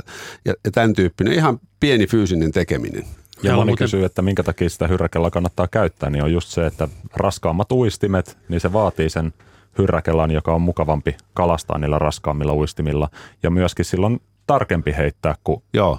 avokelalla. Se ei räpsäse sormille niin sanotusti. Sen heiton pystyy millin tarkasti niin kuin pysäyttämään sitten, kun se, sen kelan hanskaa. Ja uisteluhommissahan hyrrät on ihan oikeastaan se ainoa. Kyllä. Joo, toki voi, voi vaikka umpikelallakin uistella, mutta kyllähän niin kuin vetouistelijat, ne on ihan, ihan sataprosenttisesti varmaan valitsee sen hyrräkelan mm. vapaansa. Se on myös muuten itse asiassa tärkeää tuossa hyrräkelalla heittämisestä, kun sitä lähtee harjoittamaan. Sen vavan pitäisi kyllä olla niin kuin hyrrävapa. sopiva vapa. Niin hyrrävapa, mutta myöskin sitten sopiva niihin, niihin tota, niin käytettäviin vieheisiin. Että se, se, jos se on niin kuin sanotaan on jäykkä, vapaa ja kevyt uistin ja sitten hyrräkela, niin siinä on kyllä sitten jo vähän lisähaastetta tuohon harjoitteluun. Mm. Niin ja kun tässä puhutaan yleisesti, niin sillä, välttämättä sillä vetohyrräsetillä ei kannata lähteä ensimmäisenä heittämään, että se ei ole tehty taas sitten siihen heittämiseen, niin, että sitten on ne heittohyrrät erikseen. Joo. Täällä olisi tämmöinen myös to, vähän toisenlainen välinen kysymys liittyen tähän niin kuin kelaamisen puoleen, että kun se on hyrräkelois ja umpikelous pää, pääasiassa sitten oikealla, uistellessa nyt ei niin väliä, mutta heitettäessä joissain voi ilmeisesti käsitysyyden vaihtaa, mutta oikeakätinen heittää oikealla ja kelaa vasemmalla. Ja näyttää hölmöltä, kun vaikkapa T V:ssä asiantuntija heittää oikealla, siirtää kelan vasemman käteen ja sitten kelaa oikealla. Onko tämä? No, tässä on kans, tässä on kans vähän niin kuin kalastajakohtaisia näkemyksiä. Kaikista kokeneinhan tietysti treenaa kaikki vaihtoehdot, että kaikki sujuu. Mä itse heitän vasemmalla ja kelaan oikealla. Ja välillä, jos on joku lainavekotin, niin on myönnettävä, että on pikkusen pihalla, että miten tämä homma toimii. Sitten on semmoisiakin, jotka nä- näkee aina silloin, kun joku valtion päämies kalastaa, niin kela, kelaan sattuu olemaan. Se taisi olla tuosta itänaapurista eräs valtion päämies, joka jossain virvelöi, niin se oli täysin väärinpäin se kela. Mutta okei, mutta se valtava kalansaalis. Valtava, valtava kalansaalis. Joo. Joo, mä oon aina pitänyt ja ajatellut sitä, kun siis tuossa oppaanahan näkee todella paljon erilaisia tyylejä, miten heitetään. Ja, ja voi sanoa, että kun kalastaja heittää ensimmäisen heiton, niin opas ja pystyy arvioimaan, millä tasolla tämä kalastaja on niin kuin tätä kalastusharrastuksen uraansa. Nyt tavallaan näet heti. Mä näen, sitä näkee heti, että, että, varmasti, että niin kuin, miten se sujuu. Ja, ja tota, mä oon aina ajatellut sitä näin, että että kun oma sukupolvi, niin se todellakin aloitettiin se kalastaminen niillä umpikeloilla. Ja nehän oli aina niin kuin sanoin, että oikeakätinen heitti oikealla kädellä ja, ja sitten kelas myöskin oikealla mm. kädellä. Että ikään kuin olisi niin, niin täysin oikeakätinen, että ei osaisi tehdä vasurilla mitään. Ja, ja tota, tänä päivänä sitten näkee paljon sitä, että, että vielä, vielä tota, että heitetään oikealla kädellä, siirretään vasempaa kättä ja kelataan sitten oikealla. No kyllä se homma näinkin toimii, ei siinä mitään vikaa, mutta tietenkin eihän sitä näin ole niin kuin insinööri ajatellut. Että sen takia avokeloissa pystyy sen kätisyyden vaihtamaan aika, aika kätevästi. Hyrräkeloja on sekä oikea että vasenkätisiä, että pystyy sitten valitsemaan, että kun heität oikealla, niin kelaat vasemmalla, tai jos heität vasemmalla, niin kelaat oikealla. Mutta sitä mä oon hämmästellyt, että niin kuin nuorempi polvikin tekee edelleen sitä, että heittää oikealla, siirtää vavan ja sitten jatkaa kelaamista oikealla. Että, että ilmeisesti tämä mun teoria siitä umpikelan vaikutuksesta onkin ihan väärä. Että, että se on vaan sitä, niin kuin, että halutaan tehdä sillä vahvemmalla kädellä kaikki. Mm. Ja puhtaasti opettelukysymys. Niin, niin, nimenomaan. Mm, joo. Itsellä kun joskus juniorina murtu käsi, niin se kesä opeteltiin toisella kädellä, niin ei sitä tiedä enää nykyään, että kummi on oikeinpäin ja kummi on väärinpäin, kun molemmin suunnin onnistuu. Saat kiittää murtumaa. Kyllä. Mika soittaa Nakkilasta. Tervehdys. No jes. No niin, vapakalastusta.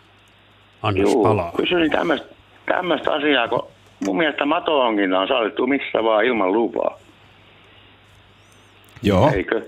Ei ole. Miksi? Ei, niin. ei, Miksi ei, ei koskessa saa kalastaa? Ei missä ei, vaan. Ei. Kalastuslaki kieltää nykyään onkimisen ja pilkkimisen vaelluskalan vesistöön koski- ja virta-alueilla. Ai. Eli jos on koski, tai ylipäätänsä sanotaan, että jos menee joelle kalaan, niin pitää vähän heristää tuntosarvia, mutta jos on selkeä koski, niin mato-onkea ei sinne. Semmoista paikkaa. No me oltiin jossa, jo, vaimon kanssa oltiin ongella tuossa Kokemäenjoen rannassa joku kerta ja siinä oli semmoinen suvantopaikka, ihan ei, ei, ei mitään virtaus ollut ja siinä tuli kalastuksen valvoja ja ajomme pois sieltä. Ei tässä saa ajo, ei saa onkin, tässä on koski. Me katsottiin missä. No onko siinä ollut sitten joku muu sääntö koskien sitä jokea, että siinä joen suvantoalueellakaan? Se on kartassa, se on kartassa merkitty koskeksi, niin se on varmaan sitten sillä lailla. Okei, oliko vesi niin korkealla, että koski oli ikään kuin ei, hävinnyt? Ei, no juu, varmaan oli sitten, juu, ei siinä ollut, se oli, eikä onken kohot mennyt mihinkään. Ne istui ihan paikallaansa, kun oltiin siinä onkella ja... Joo, toi, en osaa tuohon ottaa kantaa, noin niin kuin minun korviin kuulostaa tosi oudolta, no, mutta siis sääntöhän on näin, että koskia virtaa alueella ja, ja sitten niin kuin monessa joessahan suurin osa jokea on suvantoaluetta, joka ei ole koskia virta-aluetta ja, ja ei niin, siellä ole niin kiellettyä ongintaa. Niin, no meillä on sitten, se oli niin kuin Tynin paikka, mä en tiedä onko Tynin koski sitten vai... Mitä meillä on tässä, mennään heikki Nakkilaan päin, niin siinä on sitten Aranilan koski, niin se on, se on oikein koski. Niin, vai onko sitten ollut semmoinen alue, mikä on luokiteltu koskeksi, vaikka se on se no, kyseinen kohta? Se on kartassa, kartassa niin, koskeksi niin, varmaan niin merkitty, mutta mä oon käsittänyt, että mato-onginta on sallittu joka paikassa, mutta ei. Joo, ei, ei, ei ja siis ei, ei kannata, se on, siitä saa vieläpä hirveät sakot. Jos koskee menee no, onkin no, ei me onneksi sakkoa ei saatu, se oli ihan luonnekas. Kyllä, kyllä, joo, joo, joo, joo, mutta se, joo. Pois aivan, yes. Juu, hyvä, juu. Selvä. Kiitoksia. Ei mitään, kiitos, Mika. Kiitos. kiitos. Moro. Moi. Näin siis Mika Nakkilasta. Joo, tota niin, ensinnäkin nyt siihen aikaisempaan puheeseen, mitä tässä on ollut, niin siihen onkin vavan heittäminen tai ongen kohon heittämiseen yläkautta tai alakautta, niin, niin meillä on... Täydentävä vastaus. Joo, että hei, tällä, tällä yläkautta, jos vedetään ongella, niin silloin, silloin on helpompi käyttää vapaa pidempää siimaa. Okei, okay, aivan. Joo. Tai jos on, ja jos on oikein niin kuin lyhyt kalastaja, siis että hän on metrinen varmaan, niin sitten voi olla, että se on ehkä helpompi saada tuolta. Joo. No mutta... Hyvä, Ku, hyvä huomio ihan tämä, luonnolliselta tämä selitykseltä. Joo. Öö, ja, ja. Meritaimenen kutuhommista kysyy Matti. Hän on saanut kolme vuotta takaperin hauenkalastuksen yhteydessä Turun saaristosta Kivikkorannalta kuusikiloisen meritaimenen uroksen, joka oli, joka oli kutuasuinen ja maiti valui, kun kala tuli haaviin. Kalalla oli rasvaevä. Aurajokeen oli muutama kymmenen kilometriä matkaa, joten olivatko kutuhommat menossa Kivikkorannalla? Kuusi vuotta sitten, niin kuin siinä luki. Kolme vuotta sitten Kolme ja kuusi kilonen. Joo, niin. Niin, että milloin alettiin taimenilta, istutetuilta taimenilta leikata rasva, rasvaevät pois? Sehän tuli... kaksituhattaviisitoista lainsäädäntö muuttui ja, ja silloin tuli pakolliseksi rasvaeväleikkaukset. Eli tuota, periaatteessa kuusikiloinen on tietenkin jo, se on tota, iso kala. Se on, niin ja siis se on, on, tuota, on vähintäänkin kolmen merivuoden kala. Nyt kaksi kuulaa päässä käy. Joo, joo, matematiikka laskee tässä näin, että, on, että onko, mikä on se mahdollisuus, että siinä nyt kumminkin on se tilanne, että se on, on, on niin kuin rasvainvälisenä istutettu mereen. Ja, eli, ja tuota, eli tässähän siis niin puhutaan siitä, että se olisi istutettu kala, joka ei tiedä paikkaansa, niin, joka hakee vaan tietyn tyyppistä aluetta merellä ja ei osaa hakeutua kutujokeen. Et vaikka oli... Oli tuota niin rasvaevä, niin oli kumminkin se, sen verran vanha, että oli istutettu vanhan lain aikana ja ei ollut rasvaevää leikattu ja, ja siitä johtuen ei ole, ei ole niin kuin tämmöinen joessa syntynyt kala, joka sitten osaisi hakeutua kutemaan myös sinne jokeen, vaan etsii siellä merenrannikolla jotain kutupaikkaa ja näitä oli silloin ennen vanhaa vaikka kuinka paljon itse asiassa, että näitä tämmöisiä nahkajusseja tuolla syksyllä nahkajussi. Ja sitten nehän, nehän sekoilee huolella ne istutetut kalat just kun ne ei tiedä. Voisiko tämä olla tullut Ruotsista, Ahvenanmaalta, Virosta, muiden maiden istutus? Niin, joo, sekin on mahdollista. Tietenkin Ahvenanmaallakin, kun istutetaan vielä tänä päivänäkin, siellähän ei leikata. Niin, eikä koske samat säännöt kuin manner. Ja sitten voihan sekin olla mahdollista, ei tiedä, kun ei tiedä kalan kuntoa näin, ja että se on ollutkin jo joessa ja laskeutunut sieltä hyvin äkkiä kudun jälkeen, mutta on siinä niin kuin tietenkin, että jos se maiti valuu, niin se on jo mm, vähän joo, niin kuin se, täysin kesken, mutta ole. Kutuasuisesti kudun jälkeen kala voi jo saman tien laskeutua sieltä joesta jo niin, takaisin. Ei jää talveksi. Ei, ei välttämättä todella jää talveksi. Että. Täällä on kaikenlaista. Aikamme käy vähin siis tämän lähetyksen osalta. Niin, niin. niin että, että, äh, kilpailukalastuksesta Ahven ja Hauki Open, Jigi Cup, taso koventunut live-laitteiden ansiosta, huoli lähinnä viestilaitteille suurtien yksilöiden ronkkimisesta yli kymmenen metrin syvyydestä ja kalojen silmät pullattelee paineerojen takia ja harva yksilö selviää hengissä. Mistä on kyse? Tärkeä aihe. Joo. Kolme puoli minuuttia aikaa. No niin. Puhutaan ennen kaikkea, tai kirjoittaja tässä ainakin tarkoittaa enemmänkin kuhaa tässä kohdassa. Kuhahan on aika herkkä ottaa siipeensä niin kuin tuossa tuolta syvyydeltä kalastettaessa painevaihtelun takia. Myös ahven. Myö, myös ahven joo, kyllä, joo. mutta, mutta niin kuin kuha on se herkin ehkä tuossa vaiheessa, ja kun puhutaan noista isommista kaloista, mutta tota, eihän se... Ei ole järkevää kalastaa niitä, niistä syvyyksistä sitten, jos on tarkoitus vapauttaa niitä kaloja, että ne kärsivät ja eivät enää selviä siitä. Että. Niin, silloin kun puhutaan tuosta, katsotaan koneen ruudulta, löydetään kala ja aletaan tavoitella, niin siinähän myös näkee syvyyden ja vähän kokoakin, eikö vaan?